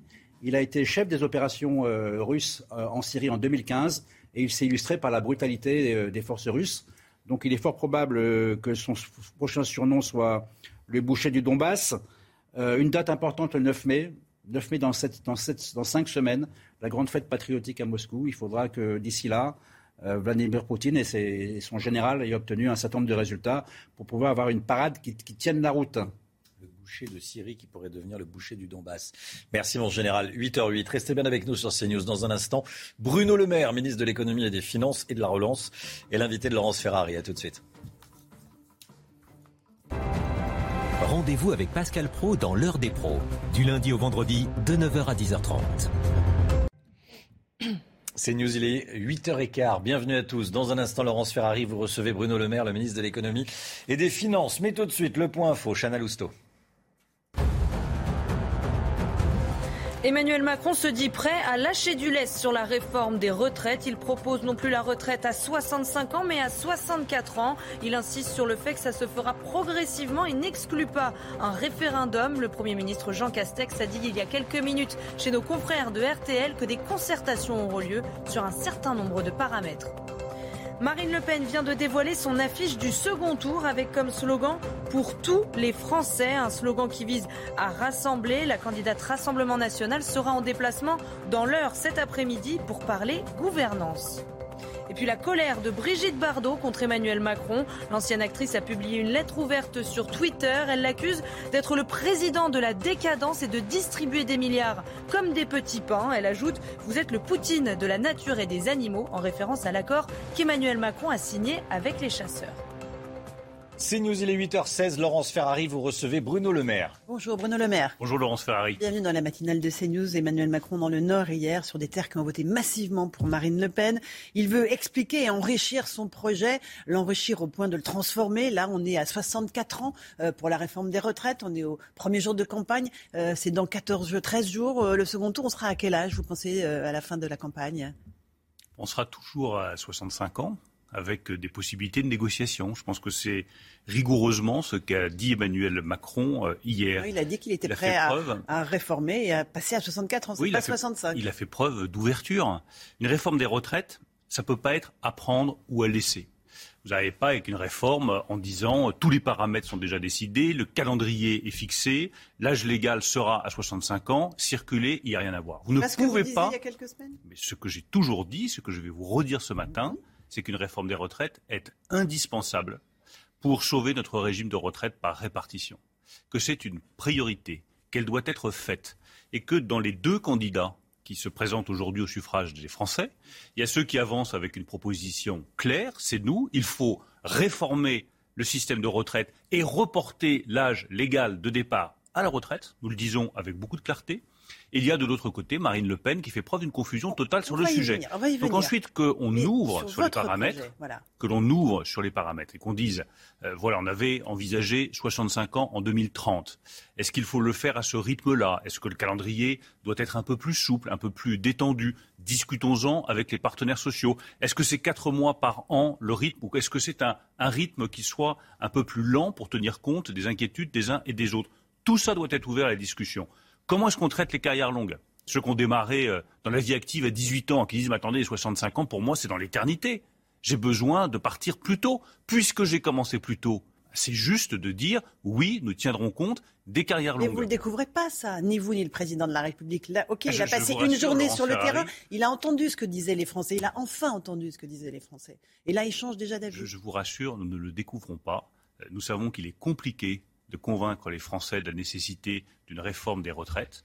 Nous sommes totalement déterminés à faire cette réforme des retraites pour sauver le régime de retraite par répartition qui aujourd'hui est déficitaire et qui amènera sinon soit une baisse des pensions, soit une augmentation des cotisations, donc des impôts. Et nous, nous excluons totalement ces deux options qui euh, sont les options de Marine Le Pen. Les options cachées de Marine Le Pen, c'est qu'il faudra bien un moment soit baisser les pensions des retraités, soit augmenter les cotisations de ceux qui travaillent. Donc, moins de revenus pour ceux qui travaillent. Nous nous présentons une autre option, qui est de dire il faut reculer l'âge légal de départ à la retraite. Mais je le redis, ça ne peut pas être un coup près, ça ne peut pas être à prendre ou à laisser. Il faut ouvrir la discussion avec les Français, c'est ce qu'Emmanuel Macron a fait sur le terrain, et avec les partenaires sociaux. C'est ce que nous ferons si Emmanuel Macron est élu dans quelques jours. L'arbitre à 64 ans, est-ce que ça, ça permet de sauver le régime des retraites? Est-ce que euh, il faut aller, euh, ne faut pas aller à 65 ans tout de Il même y a un équilibre global à trouver. Qu'est-ce que vous faites sur euh, les euh, carrières pénibles, sur les métiers difficiles Euh, Il est évident que lorsque euh, vous avez euh, porté des parpaings toute votre vie parce que vous avez travaillé dans le bâtiment à l'extérieur ou que vous avez travaillé dans un bureau, c'est pas la même vie, c'est pas la même espérance de vie. Et la justice, c'est d'en tenir compte. C'est pas la même chose d'avoir commencé dans la vie active à 24 ou 25 ans ou d'avoir commencé à 18 ans. Nous devons en tenir compte. Et c'est tous ces paramètres qu'il faudra mettre ensemble pour garantir qu'au bout du compte, on a un régime des retraites par répartition qui est solide, qui tient bon pour l'avenir et qui exclut totalement ces deux solutions de facilité qui sont l'augmentation des cotisations ou la baisse des pensions. Le président hier s'est dit euh, euh, pas opposé à un référendum sur la question. Vous voulez euh, connaître la réponse euh, à la question posée sur la retraite à 65 ans? Commençons par discuter avec les Français, pas que ça par négocier avec les partenaires sociaux. un référendum sur Mais cette question? Vous savez, moi j'ai l'espoir, parce que je pense que c'est important d'être animé par l'espoir, que un compromis puisse être trouvé, qu'un accord puisse être trouvé entre tous les Français, leurs représentants, les partenaires sociaux, sur une réforme des retraites qui soit juste et solide. Les deux à la fois. Juste, parce que c'est important de tenir compte de la situation de chacun, et solide parce que je suis profondément attaché au système de retraite par répartition, pas simplement pour des raisons financières, mais c'est parce que c'est ce qui fait l'unité de la nation française. Ceux qui travaillent financent ceux qui ne travaillent plus. Ça fait l'unité de la nation, et Dieu sait que la nation française a besoin d'unité aujourd'hui. On comprend que vous ne croyez pas une seconde à l'idée d'un référendum sur la question de l'âge de Je pense qu'il est toujours, des retraites. toujours mieux de trouver des compromis. Euh, Après, s'il n'y a pas d'autre solution, le, président de la République ne l'a pas exclu, donc ça n'est pas exclu. Mais si on peut trouver un accord entre nous, euh, de manière responsable, de manière constructive, euh, c'est ma façon de voir la politique. Marine Le Pen continue à, labourer le sillon du pouvoir d'achat, qui est le thème qui l'a porté jusqu'au second tour. Euh, elle veut contenir la hausse de l'inflation. Elle veut un panier de 100 produits de première nécessité avec un taux de TVA à taux zéro. Est-ce que ça, c'est une bonne idée? Est-ce que finalement, ça n'est pas la façon d'aider les Français? Bah non, je ne crois pas du tout. D'abord, je vois pas très bien comment elle va faire. Ils sont où les 100 produits de première nécessité? Et je rappelle que la TVA, tout le monde la paye. Donc vous allez faire comment? Elle dit que ça va être pour les ménages modestes. Vous allez arriver, vous allez prendre votre produit au supermarché, vous allez arriver à la caisse, vous allez passer en rayon. Sur les entrées de gamme, les entrées de gamme de produits. D'accord. Voilà. Mais comment est-ce que vous faites la distinction entre ceux qui en ont réellement besoin, les ménages les plus modestes, ceux qui sont vraiment en difficulté, et ceux qui pourraient payer la TVA? Elle va faire comment? Il y aura une ristourne, il y aura un chèque, il y aura un crédit d'impôt. Elle peut nous expliquer un peu cette proposition? Et moi, j'affirme avec beaucoup de fermeté que nos propositions sur le pouvoir d'achat sont plus efficaces et plus justes que celles de Marine Le Pen. Parce qu'elles reposent d'abord sur un principe fondamental. Ce qui fait le pouvoir d'achat, c'est le travail. Nous, quand on baisse le chômage, quand on crée des emplois, eh bien, on garantit le pouvoir d'achat des Français. Quand on met en place l'activité partielle pendant la crise du Covid, et que c'est l'État qui paye les salaires, nous sauvons le pouvoir d'achat des Français. Et quand nous proposons, par exemple sur l'électricité, de dire on plafonne les factures à 4%, bah, c'est beaucoup mieux et beaucoup plus protecteur que la protection que propose Marine Le Pen, baisser la TVA sur la facture d'électricité. Ça, ça vous amène quand même une augmentation de 20% de votre facture d'électricité, là où nous, nous l'avons maintenue à 4%. Donc nous protégeons mieux le pouvoir d'achat que ce que dit Madame Le Pen et ce que propose Madame Le Pen, et nous le faisons avec euh, une vue politique qui est celle du travail, de la valorisation du travail, la bonne rémunération du travail. Elle propose aussi de sortir du marché européen de l'électricité qui nous contraint à un certain nombre de choses. Et elle dit on est face à un mur. En juillet 2023, il n'y aura plus de régulation du gaz. L'Europe l'interdira. Qu'est-ce que vous lui répondez? Et il faut savoir ce qu'elle veut. Elle est dedans ou elle est dehors? Elle Parce veut nous rester dit- dedans. Elle ah oui, elle veut rester je veux dedans. ne- je ne Mais vous connaissez, de- Laurence Ferrari, des clubs dans lesquels on peut rester quand on ne paye pas ses cotisations Des copropriétés dont on peut rester membre lorsqu'on ne paye pas ses charges Mais c'est exactement ce que propose Marine Le Pen. Elle nous dit Moi, je vais rester dans l'Union européenne, mais je ne paierai plus la cotisation. Mais vous pensez que nos 26 partenaires, ils vont dire Ah, mais Madame Le Pen, très bien, vous restez membre, on va réformer le marché de l'électricité comme vous le demandez, on va faire les transformations que vous demandez, et puis vous ne payez pas votre cotisation. Mais nous serons sortis de l'Union européenne. Nos partenaires nous demanderont de sortir de l'Union européenne. Que Marine Le Pen, sur toutes ses propositions, aille au bout de ses idées. La réalité, c'est que son projet économique conduira à l'appauvrissement des Français les plus pauvres, les plus modestes. La réalité, c'est que son projet européen nous amènera à la sortie de l'Union européenne. Et la réalité, c'est que ses propositions sur la société française amèneront à des divisions la société française. Moi, je regarde les affiches, je regarde cette idée de rassemblement qu'elle veut nous proposer. Ce que je vois derrière, c'est la division, du déclassement, de l'appauvrissement et de la relégation de la France sur la scène internationale. Dans les propositions d'Emmanuel Macron, il y en a une euh, qu'il semble vraiment euh, avoir à cœur. Euh, c'est le dispositif de partage des profits avec les salariés dans les entreprises. Le dividende salarié sans charge ni impôt jusqu'à 6 000 euros par mois. À qui ça bénéficiera? Pour l'instant, ça bénéficie, c'est une prime défiscalisée qui bénéficie à 5 millions de Français. C'est pas assez. Et je pense que derrière, il y a une idée que je crois fondamentale, qui est d'aller vers un capitalisme plus juste. Ceux qui travaillent, ceux qui font tourner les entreprises, ceux qui donnent de bons résultats aux entreprises, les salariés, doivent être les premiers bénéficiaires des bons résultats de ces entreprises. La prime défiscalisée, c'est une façon de dire aux chefs d'entreprise, si vous avez des bons résultats, vous pouvez donner de l'argent à vos salariés et vous ne paierez aucune charge, aucune taxe, aucun impôt dessus. 5 millions de salariés, il faut qu'il y en ait beaucoup plus, pour 500 euros en moyenne. L'intéressement, moi je regrette qu'on ne puisse pas aujourd'hui dire que toutes les entreprises françaises ont un accord d'intéressement. Nous l'avons simplifié. Nous avons retiré toutes les taxes sur les accords d'intéressement. Il y avait une taxe à 20%, nous l'avons supprimée. Et pourtant, ça reste réservé aux plus grandes entreprises. Je souhaite qu'on aille encore plus loin dans la simplification de l'intéressement, encore plus loin dans l'incitation pour les très petites entreprises, parce que ce qui compte, c'est que le boulanger, que euh, l'artisan euh, dans le bâtiment, dans les travaux publics, la toute petite entreprise, puisse faire bénéficier à ses salariés de l'intéressement. L'entreprise tourne bien, les salariés en sont les premiers C'est une bénéficiaires. idée de gauche? C'est une idée juste. Je ne sais pas si elle est de gauche, je ne sais pas si elle est de droite. Moi, je ne crois plus à ces distinctions. C'est une idée qui est juste et la société française, ce qu'elle a dit à cette élection, c'est un besoin de reconnaissance de chacun et un besoin profond, viscéral, de justice. Il y a des millions de Français qui nous ont dit votre modèle économique n'est pas suffisamment juste. On est prêt à travailler. On est prêt à travailler plus. On est prêt à, faire en sorte que l'économie française tourne bien. Mais on veut que ça nous rapporte. On veut vivre mieux. On veut plus de dignité par le travail. Ce message, il a été reçu 5 sur 5. Il y a deux blocs aujourd'hui euh, qui se font face. Il y a celui de Jean-Luc Mélenchon. hein, on ne peut pas négliger les, les millions de personnes qui ont voté pour lui. Il y a un bloc euh, d'une France qui va bien et l'autre d'une France qui va mal. C'est ça que représentent les deux pôles Macron-Le Pen pour vous? C'est ce qu'il faut arriver à casser. Il ne peut pas y avoir en France le peuple contre les élites ou les élites contre le peuple. Ce n'est pas la nation française. La nation française, c'est le rassemblement de citoyens qui sont d'origines différentes, avec des mémoires différentes, avec euh, des modes de vie qui peuvent être différents, mais qui sont rassemblés avec un même projet collectif. Et c'est ça que nous voulons construire avec le président de la République. Un projet collectif articulé autour du travail et de la valorisation du travail. Un projet collectif qui euh, valorise euh, l'unité de la société française, qui veut arriver à une économie totalement décarbonée, que nous soyons la première économie décarbonée en Europe. C'est aussi un message fort des électeurs de Jean-Luc Mélenchon. Nous, vous devez faire plus et mieux pour le climat. Oui, nous devons faire plus et mieux que ce que nous avons déjà fait, avec beaucoup de détermination, pour le climat. Et c'est un projet qui rassemble autour de la participation à l'avenir européen. Voilà notre vision de long terme. Elle doit rassembler tous les Français sans opposer les uns aux autres. Est-ce que vous êtes inquiet pour ce second tour? Est-ce que vous pensez que Marine Le Pen peut l'emporter et je ne serai, pas en meeting tous les soirs, euh, ni euh, ce matin euh, avec vous, ni à rencontrer le maximum de Français dans les jours qui viennent, si je n'étais pas convaincu qu'il faut vraiment se battre. Il y a un risque. Il y a un Il risque. faut se battre. Euh, je pense que la victoire d'Emmanuel Macron est euh, possible, qu'elle est évidemment souhaitable, qu'elle n'est pas acquise. Elle n'est pas acquise. Il faut aller la chercher. Et pour aller la chercher, Il faut écouter les Français et répondre à leurs interrogations. Il est temps, effectivement, de faire campagne. Euh, un mot de votre ancienne famille politique, les Républicains, en pleine déconfiture. Ils se retrouvent en banqueroute. Est-ce qu'il faut tirer sur l'ambulance ou pas? D'abord, moi, je salue la dignité de la déclaration de Valérie Pécresse, qui, elle, a fait preuve de dignité, de clarté, à contrario d'autres Et de hauteur de vue. Mhm.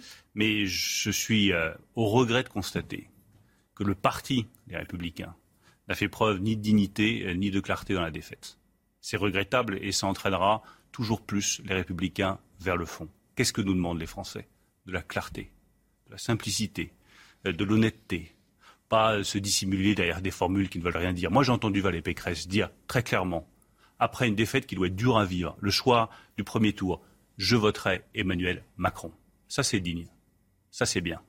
Je lis la déclaration des Républicains, qui est confuse. Pas une voix pour euh, Marine Le Pen. On ne comprend pas très bien ce que ça veut dire. On voit les déchirements derrière. Ça, c'est pas digne. Et ça, c'est pas bien. Euh, quel avenir pour cette famille politique? Est-ce que un certain nombre de députés, les Républicains, sont amenés à rejoindre ce gouvernement, ce mouvement, ce nouveau mouvement que veut créer Emmanuel Macron, s'il est réel Bien sûr.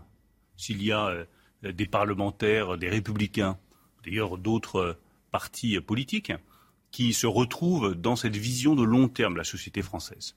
Le travail, la décarbonation de l'économie, la participation à l'Europe, et qui se disent mais dans le fond, toutes nos vieilles querelles politiciennes, nos histoires de famille politique, tout ça est dépassé. Il faut rejoindre ce projet parce que l'heure est grave et que la France a besoin de tous les talents.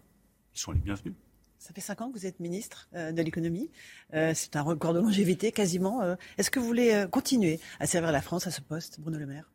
Ah, Je veux continuer à servir la France. À ce poste? Je n'ai aucun doute sur ma détermination et le bonheur que j'ai, la fierté que j'ai à servir la France et les Français. Où, comment, à quel poste, je n'en sais rien. Qui, qui le sait? Le seul qui le saura le moment venu, c'est le président de la République, une fois qu'il aura été réélu. Bruno Le Maire était l'invité de la matinale. Merci beaucoup d'être venu ce matin dans notre émission. À vous, Romain Desarts, pour la suite. C'est News, il est 8h30. Merci à vous, Laurence Ferrari, et à votre invité, Bruno Le Maire, le ministre de l'économie et des finances.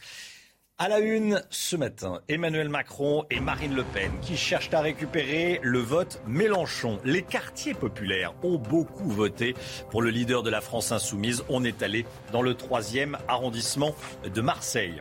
Emmanuel Macron recule sur son projet de réforme des retraites. Il parle d'un départ non plus à 65 ans mais à 64 ans. On va concerter sur un certain nombre de paramètres dit ce matin le Premier ministre Yohann Usaï, est avec nous. On écoutera également ce qu'a dit à l'instant Bruno Le Maire. Pour euh, tous les Français, pour tous les Français, c'est le nouveau slogan de Marine Le Pen qui s'affiche sur sa nouvelle affiche de campagne. On vous la montre ce matin. Et puis on va en parler également avec vous. Franck Alizio, bonjour, conseiller de Marine Le Pen, vice-président du RN en PACA. Et à tout de suite. La France expulse six espions russes. Comment travaillent les, espions russes sur le sol français et les espions tout court? Je vous poserai la question, Général Clermont. À tout de suite mon général. Vers qui les électeurs de Jean-Luc Mélenchon vont-ils se tourner dans 12 jours maintenant? C'est la grande question de cet entre-deux tours de la présidentielle. À Marseille, le candidat insoumis est arrivé en tête, comme en 2017 d'ailleurs, avec 31% des voix, Chana. Hein. On se pose cette question ce matin. Est-ce que les électeurs marseillais vont suivre la consigne de leur chef de file et ne donner aucune voix à Marine Le Pen? On voit ça avec Stéphanie Rouquier. Dans le troisième arrondissement de la cité phocéenne, Jean-Luc Mélenchon est largement arrivé en tête au premier tour avec plus de 58% des suffrages. Pour le second tour, de nombreux électeurs insoumis se positionnent déjà. Pour protéger justement, pour faire barrage à l'extrême droite, quoi, c'est tout. Voilà pourquoi je voterai Macron le 24.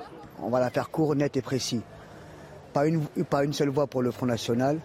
Et, Manu, si tu me vois, je vais voter pour toi, mais franchement, ta politique, je l'aime pas. Malgré les consignes de vote de leur chef de file, d'autres électeurs de la France insoumise restent dans le flou. moi, je sais pas. Moi, je vote blanc. Alors, c'est simple, hein, comme ça, c'est vite fait. Moi, j'ai voté Mélenchon. Mais bon, je suis pas pour Marine, mais je suis pas pour Macron non plus. Donc, c'est compliqué un peu. Vous allez faire quoi? Voilà, je sais pas. Je, je vais réfléchir. Des électeurs insoumis et indécis qui se détermineront peut-être avec le passage des deux finalistes dans la région. Marine Le Pen est annoncée jeudi à quelques kilomètres de là, à Avignon. Emmanuel Macron, lui, tiendra un meeting le week-end prochain à Marseille sur la question des retraites. Emmanuel Macron lâche du lest. Dès le premier jour de sa campagne de l'entre-deux tours, il propose non plus la retraite à 65 ans, mais la retraite à 64 ans. Il dit, euh, en tout cas, on va discuter. Le candidat Macron qui veut séduire l'électorat de gauche, il insiste sur le fait que ça se fera progressivement et laisse entendre que ça pourrait se faire par référendum. Écoutez ce qu'il a dit exactement.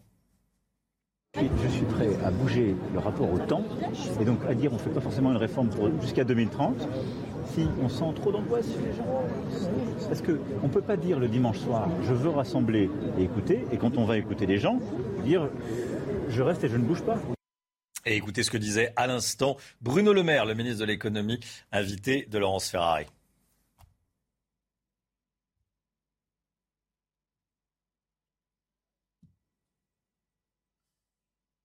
totalement déterminé à faire cette réforme des retraites pour sauver le régime de retraite par répartition qui aujourd'hui est déficitaire et qui amènera sinon soit une baisse des pensions, soit une augmentation des cotisations, donc des impôts. Et nous, nous excluons totalement ces deux options. Il faut reculer l'âge légal de départ à la retraite, mais je le redis, ça ne peut pas être un coup près, ça ne peut pas être à prendre ou à laisser. Il faut ouvrir la discussion avec les Français, c'est ce qu'Emmanuel Macron a fait sur le terrain, et avec les partenaires sociaux. C'est ce que nous ferons si Emmanuel Macron est élu dans quelques jours.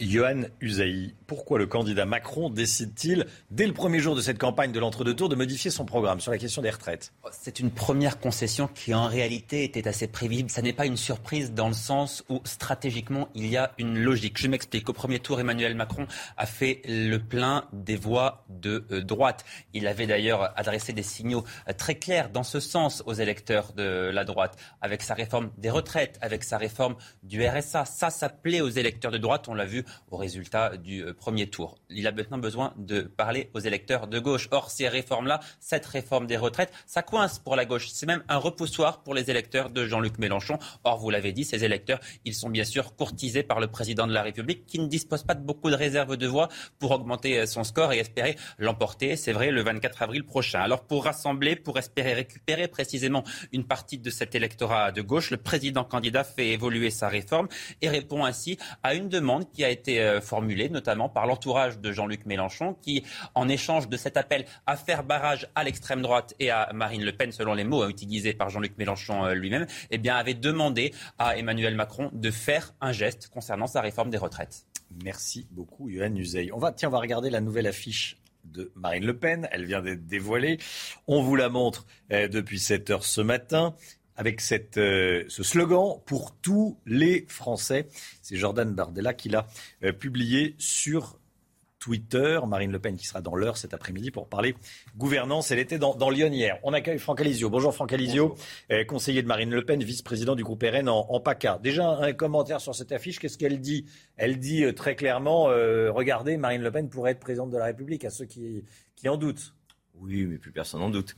Euh, non, bah, visiblement si, parce que vous avez besoin d'envoyer ce message. Mais... Bah, non, bah, enfin, je veux dire, c'est une affiche, c'est une affiche de, de, second tour. Hmm.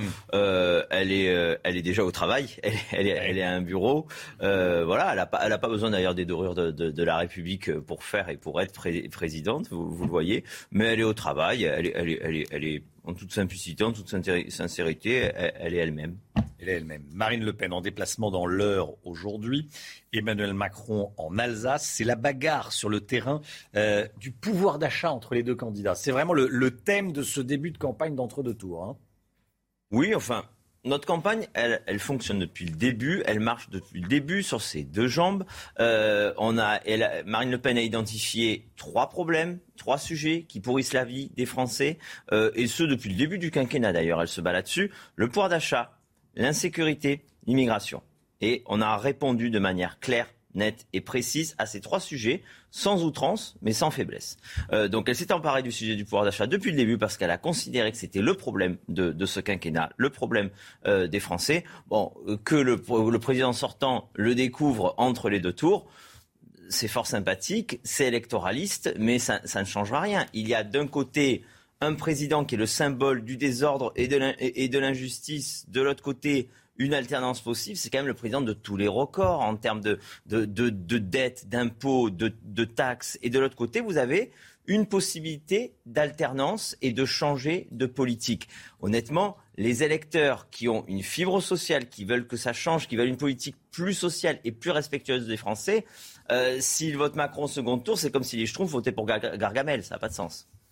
Bon, euh, Emmanuel Macron recule sur l'âge de la, de la retraite. Il était question de 65 ans. Finalement, ça pourrait être 64 ans. C'est ce qu'il laisse entendre euh, depuis, euh, depuis hier soir. Vous n'avez pas peur de vous faire doubler par la gauche, justement Vous avez démarré en premier sur les questions de pouvoir d'achat. Et, et là, vous pourriez vous faire doubler sur la gauche dans la dernière ligne droite compte tenu et du bilan et du projet euh, d'Emmanuel Macron, ça va être très difficile euh, d'être doublé euh, sur les sujets sociaux. Il n'y a pas de gauche ou de droite. les électeurs n'appartiennent à personne. Les électeurs vont avoir un choix à faire au second tour.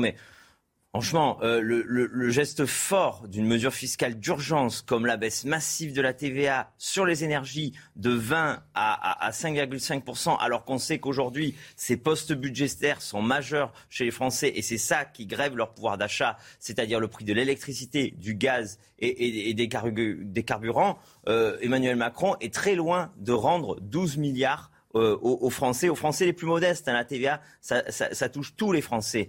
Euh, donc il est très loin de mesures comme ça. Le rétablissement de la demi-part pour les, veufs et les veuves, ça compte. La réindexation des retraites, ça compte. Euh, la pleine part fiscale dès qu'on a un deuxième enfant, ça compte pour les familles. C'est 500 euros rendus aux familles chaque année. Donc tout ça, c'est voilà le donnant-donnant, le gagnant-gagnant que Marine, que Marine veut faire avec, avec les chefs d'entreprise en disant augmenter les salaires de 10% et sur ces 10% d'augmentation, vous n'aurez pas de charges patronales. Tout ça, ce sont des réponses concrètes aux problèmes de pouvoir d'achat euh, des Français. Il faut que le travail recommence à payer dans ce pays. D'après un sondage Ipsos Sopra Steria pour le Parisien, euh, une enquête plus précisément, on s'aperçoit que les ouvriers et les employés ont voté en majorité pour Marine Le Pen, mais pas les cadres et pas les retraités. Pourquoi ne vous font-ils pas confiance et, qu'est-ce que vous allez faire pour les attirer au second tour? On va voir les chiffres apparaître. Je pense là spontanément à, deux mesures qui sont des, mesures symboliques et encore une fois concrètes. Euh, Marine Le Pen est celle qui est allée le plus loin euh, sur l'allègement euh, des successions et des donations. Ça, ça permet à tous les retraités, à tous les seniors, à tous les parents et grands-parents de pouvoir donner à leurs enfants pour les aider à, à démarrer dans la vie. C'est un signal fort. Cet impôt sur les successions, c'est le plus injuste. Et là, c'est quand même un signal sur justement euh, les catégories dont vous parlez. Et puis il y a un autre signal très fort, et ça on le mettra en œuvre dès les premières semaines, c'est la suppression de la CFE. La CFE, c'est l'impôt de production qui, pèse uniquement sur les TPE et les PME, sur les artisans, nos commerçants, nos indépendants. C'est l'ancienne taxe professionnelle pour, pour, pour faire simple. Eh bien ça on le supprimera parce que nous, on veut mettre le paquet en termes de baisse de taxes, de baisse d'impôts sur les classes moyennes et populaires, sur les TPE et les PME, pas les grands groupes et pas les 0,1% les plus riches, comme l'a fait Emmanuel Macron durant ce quinquennat. Franck Alizio, j'aimerais vous entendre sur ce dessin de CAC à la une de l'opinion, où Marine Le Pen prend la forme d'un virus et où l'on voit Stanislas Guérini, a priori, et euh, Emmanuel Macron dire euh, il semble qu'elle est mutée et qu'elle résiste désormais au vaccin du Front républicain. Qu'est-ce que ça vous inspire? Hormis la référence au virus, c'est plutôt bien trouvé, comme souvent les, dessins de, l'opinion. C'est plutôt rigolo. Euh, c'est plutôt rigolo. Et, c'est vrai, qui peut croire au barrage républicain? Il y a deux candidats, démocrates et républicains, euh, dans cette campagne. Il faut choisir sur le projet. Et je pense qu'il faut choisir l'alternance. Dix ans de Macron, c'est beaucoup trop. Franck Alizio, conseiller de Marine Le Pen. Merci beaucoup d'être venu ce matin sur le plateau de la matinale de CNews. Il est 8h42, c'est la santé tout de suite avec le docteur Brigitte Millot. On va euh, parler avec Brigitte d'une première mondiale. C'est tout de suite. Brigitte Millot, bonjour docteur. Vous nous parlez ce matin d'une première mondiale, un essai pour traiter la maladie de Parkinson. Euh, pour commencer, un petit rappel sur ce qu'est la maladie de Parkinson. Alors la maladie de Parkinson, c'est la maladie neurodégénérative la plus fréquente après la maladie d'Alzheimer. En fait, il s'agit d'une destruction d'une population de neurones, euh, ce qu'on appelle la substance noire, qui sont impliqués dans la fabrication d'un neurotransmetteur qui est la dopamine. La dopamine, tout le monde connaît. On l'appelle l'hormone du bonheur, celle qui vous dope, celle du plaisir. Mais elle ne fait pas que ça. Elle a plusieurs fonctions, cette dopamine. Notamment, elle est impliquée dans le... On va regarder l'autre image. Elle est impliquée notamment dans le mouvement. Cette, cette, hormone, enfin ce neurotransmetteur, est impliqué dans le mouvement, mais aussi dans le plaisir, dans la motivation, dans l'attention. Elle est impliquée dans le sommeil, dans la mémoire. J'ai mis point de suspension parce qu'il y a plusieurs autres fonctions avec cette dopamine et on comprend bien que lorsque cette dopamine n'est plus sécrétée, puisque les neurones qui la fabriquent sont détruits, on va avoir des troubles. Alors les principaux troubles, comme je l'ai dit, elle agit sur le mouvement. On va avoir des troubles du mouvement, ce qu'on appelle une akinésie, c'est-à-dire une lenteur du mouvement. Ce sont des personnes, les personnes atteintes de la maladie de Parkinson, qui ont une espèce de lenteur, par exemple, pour démarrer le premier pas, vous voyez, un retard, mais aussi d'autres euh, troubles, par exemple, ils n'arrivent pas à écrire finement, donc l'écriture va être toute petite. Euh, puis ils peuvent présenter aussi ce qu'on appelle une hypertonie, c'est-à-dire en fait leurs muscles sont assez raides. Si vous essayez d'étendre le bras d'une personne qui souffre de Parkinson, il y a ce qu'on appelle la roue dentée, c'est-à-dire vous aurez du mal à le faire, ils sont assez raides. Et enfin, les fameux tremblements. Alors, tout le monde pense Parkinson égale tremblement. Pas du tout. Les tremblements surviennent à peu près chez 30% des personnes qui souffrent d'un Parkinson. Il s'agit d'un tremblement de repos. C'est pas au mouvement, c'est pas en faisant quelque chose, c'est au repos. Les personnes parkinsoniennes, un petit peu comme si elles émiettaient, vous voyez, quelque chose. Euh, voilà. Après, il y a d'autres troubles hein, dans la maladie de Parkinson. On peut avoir des troubles de l'olfaction, par exemple, qui, et, qui, peuvent même aller jusqu'à une anosmie. Hein. On en a beaucoup parlé ces derniers temps. Euh, des troubles carrément de l'odorat. Hein. On peut avoir des troubles du sommeil, des troubles de la mémoire. On peut avoir une espèce de, de, de comme il n'y a plus de plaisir, il n'y a plus d'attention, on est un petit peu comme figé, comme voilà. Et ça entraîne petit à petit, ça évolue. Il faut bien savoir que lorsque les troubles commence, les symptômes apparaissent, on a déjà 50 à 70% des neurones qui sont détruits. Donc, ce qu'on ne sait pas, c'est guérir cette maladie. Pour l'instant, on sait la traiter en donnant de la dopamine, justement, ou alors en donnant des médicaments qui empêchent la destruction de la dopamine.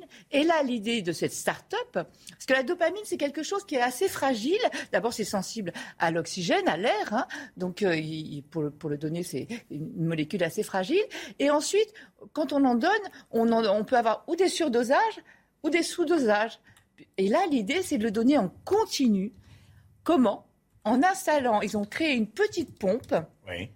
où ils mettent la dopamine sans oxygène, donc protégée, cette petite pompe est reliée au cerveau, aux cavités du cerveau que l'on appelle les ventricules, par un cathéter, un petit tube si vous voulez.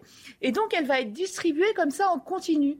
Et donc les patients ne vont plus avoir des pics euh, de surdosage ou de sous-dosage. Et pour l'instant, ça a été fait chez très peu de patients, hein. mais pour l'instant avec un résultat quand même, un arrêt des symptômes pendant 80% de la journée. Donc, euh, plus des pics hauts, des pics bas où ça va pas, où ça va bien. Là, c'est vraiment. Donc, ça change tout, évidemment, pour les patients. Encore une fois, il faut passer de, cet essai euh, à, ce qu'on appelle la phase 3 sur plusieurs patients. Mais c'est vrai que c'est un espoir euh, important pour ces patients parce que je le rappelle que la maladie de Parkinson touche tout de même 200 000 personnes qui sont atteintes de cette maladie. Donc c'est une maladie quand même fréquente. Merci Brigitte. 8h47, merci d'être avec nous. 9h moins le quart, l'heure du point info. Chana Lousteau. Emmanuel Macron se dit prêt à lâcher du lest sur la réforme des retraites. Il propose non plus la retraite à 65 ans, mais à 64 ans. Il insiste sur le fait que ça se fera progressivement et n'exclut pas un référendum. Marine Le Pen vient de réagir chez nos confrères de France Inter. Pour elle, c'est une manœuvre d'Emmanuel Macron pour atténuer l'opposition des électeurs de gauche. Marine Le Pen qui vient de dévoiler son affiche du second tour avec comme slogan pour tous les Français, un slogan pour rassembler. La candidate Rassemblement national sera en déplacement dans l'heure cet après-midi pour parler de gouvernance. Julien Aubert votera blanc au second tour. Il le dit dans une tribune publiée dans le Figaro ce matin. Le député LR du Vaucluse refuse un front républicain en faveur d'Emmanuel Macron dont il critique le bilan. Un choix qu'il dit faire en son âme et conscience. Merci Chana. 8h48. Merci d'avoir choisi CNews pour démarrer cette journée. Dans un instant, c'est l'heure des pros avec Pascal Pro et tous ses invités. On se retrouve demain matin dès 5h55. À demain. Belle journée à vous sur CNews. Tout de suite, Pascal Pro dans l'heure des pros.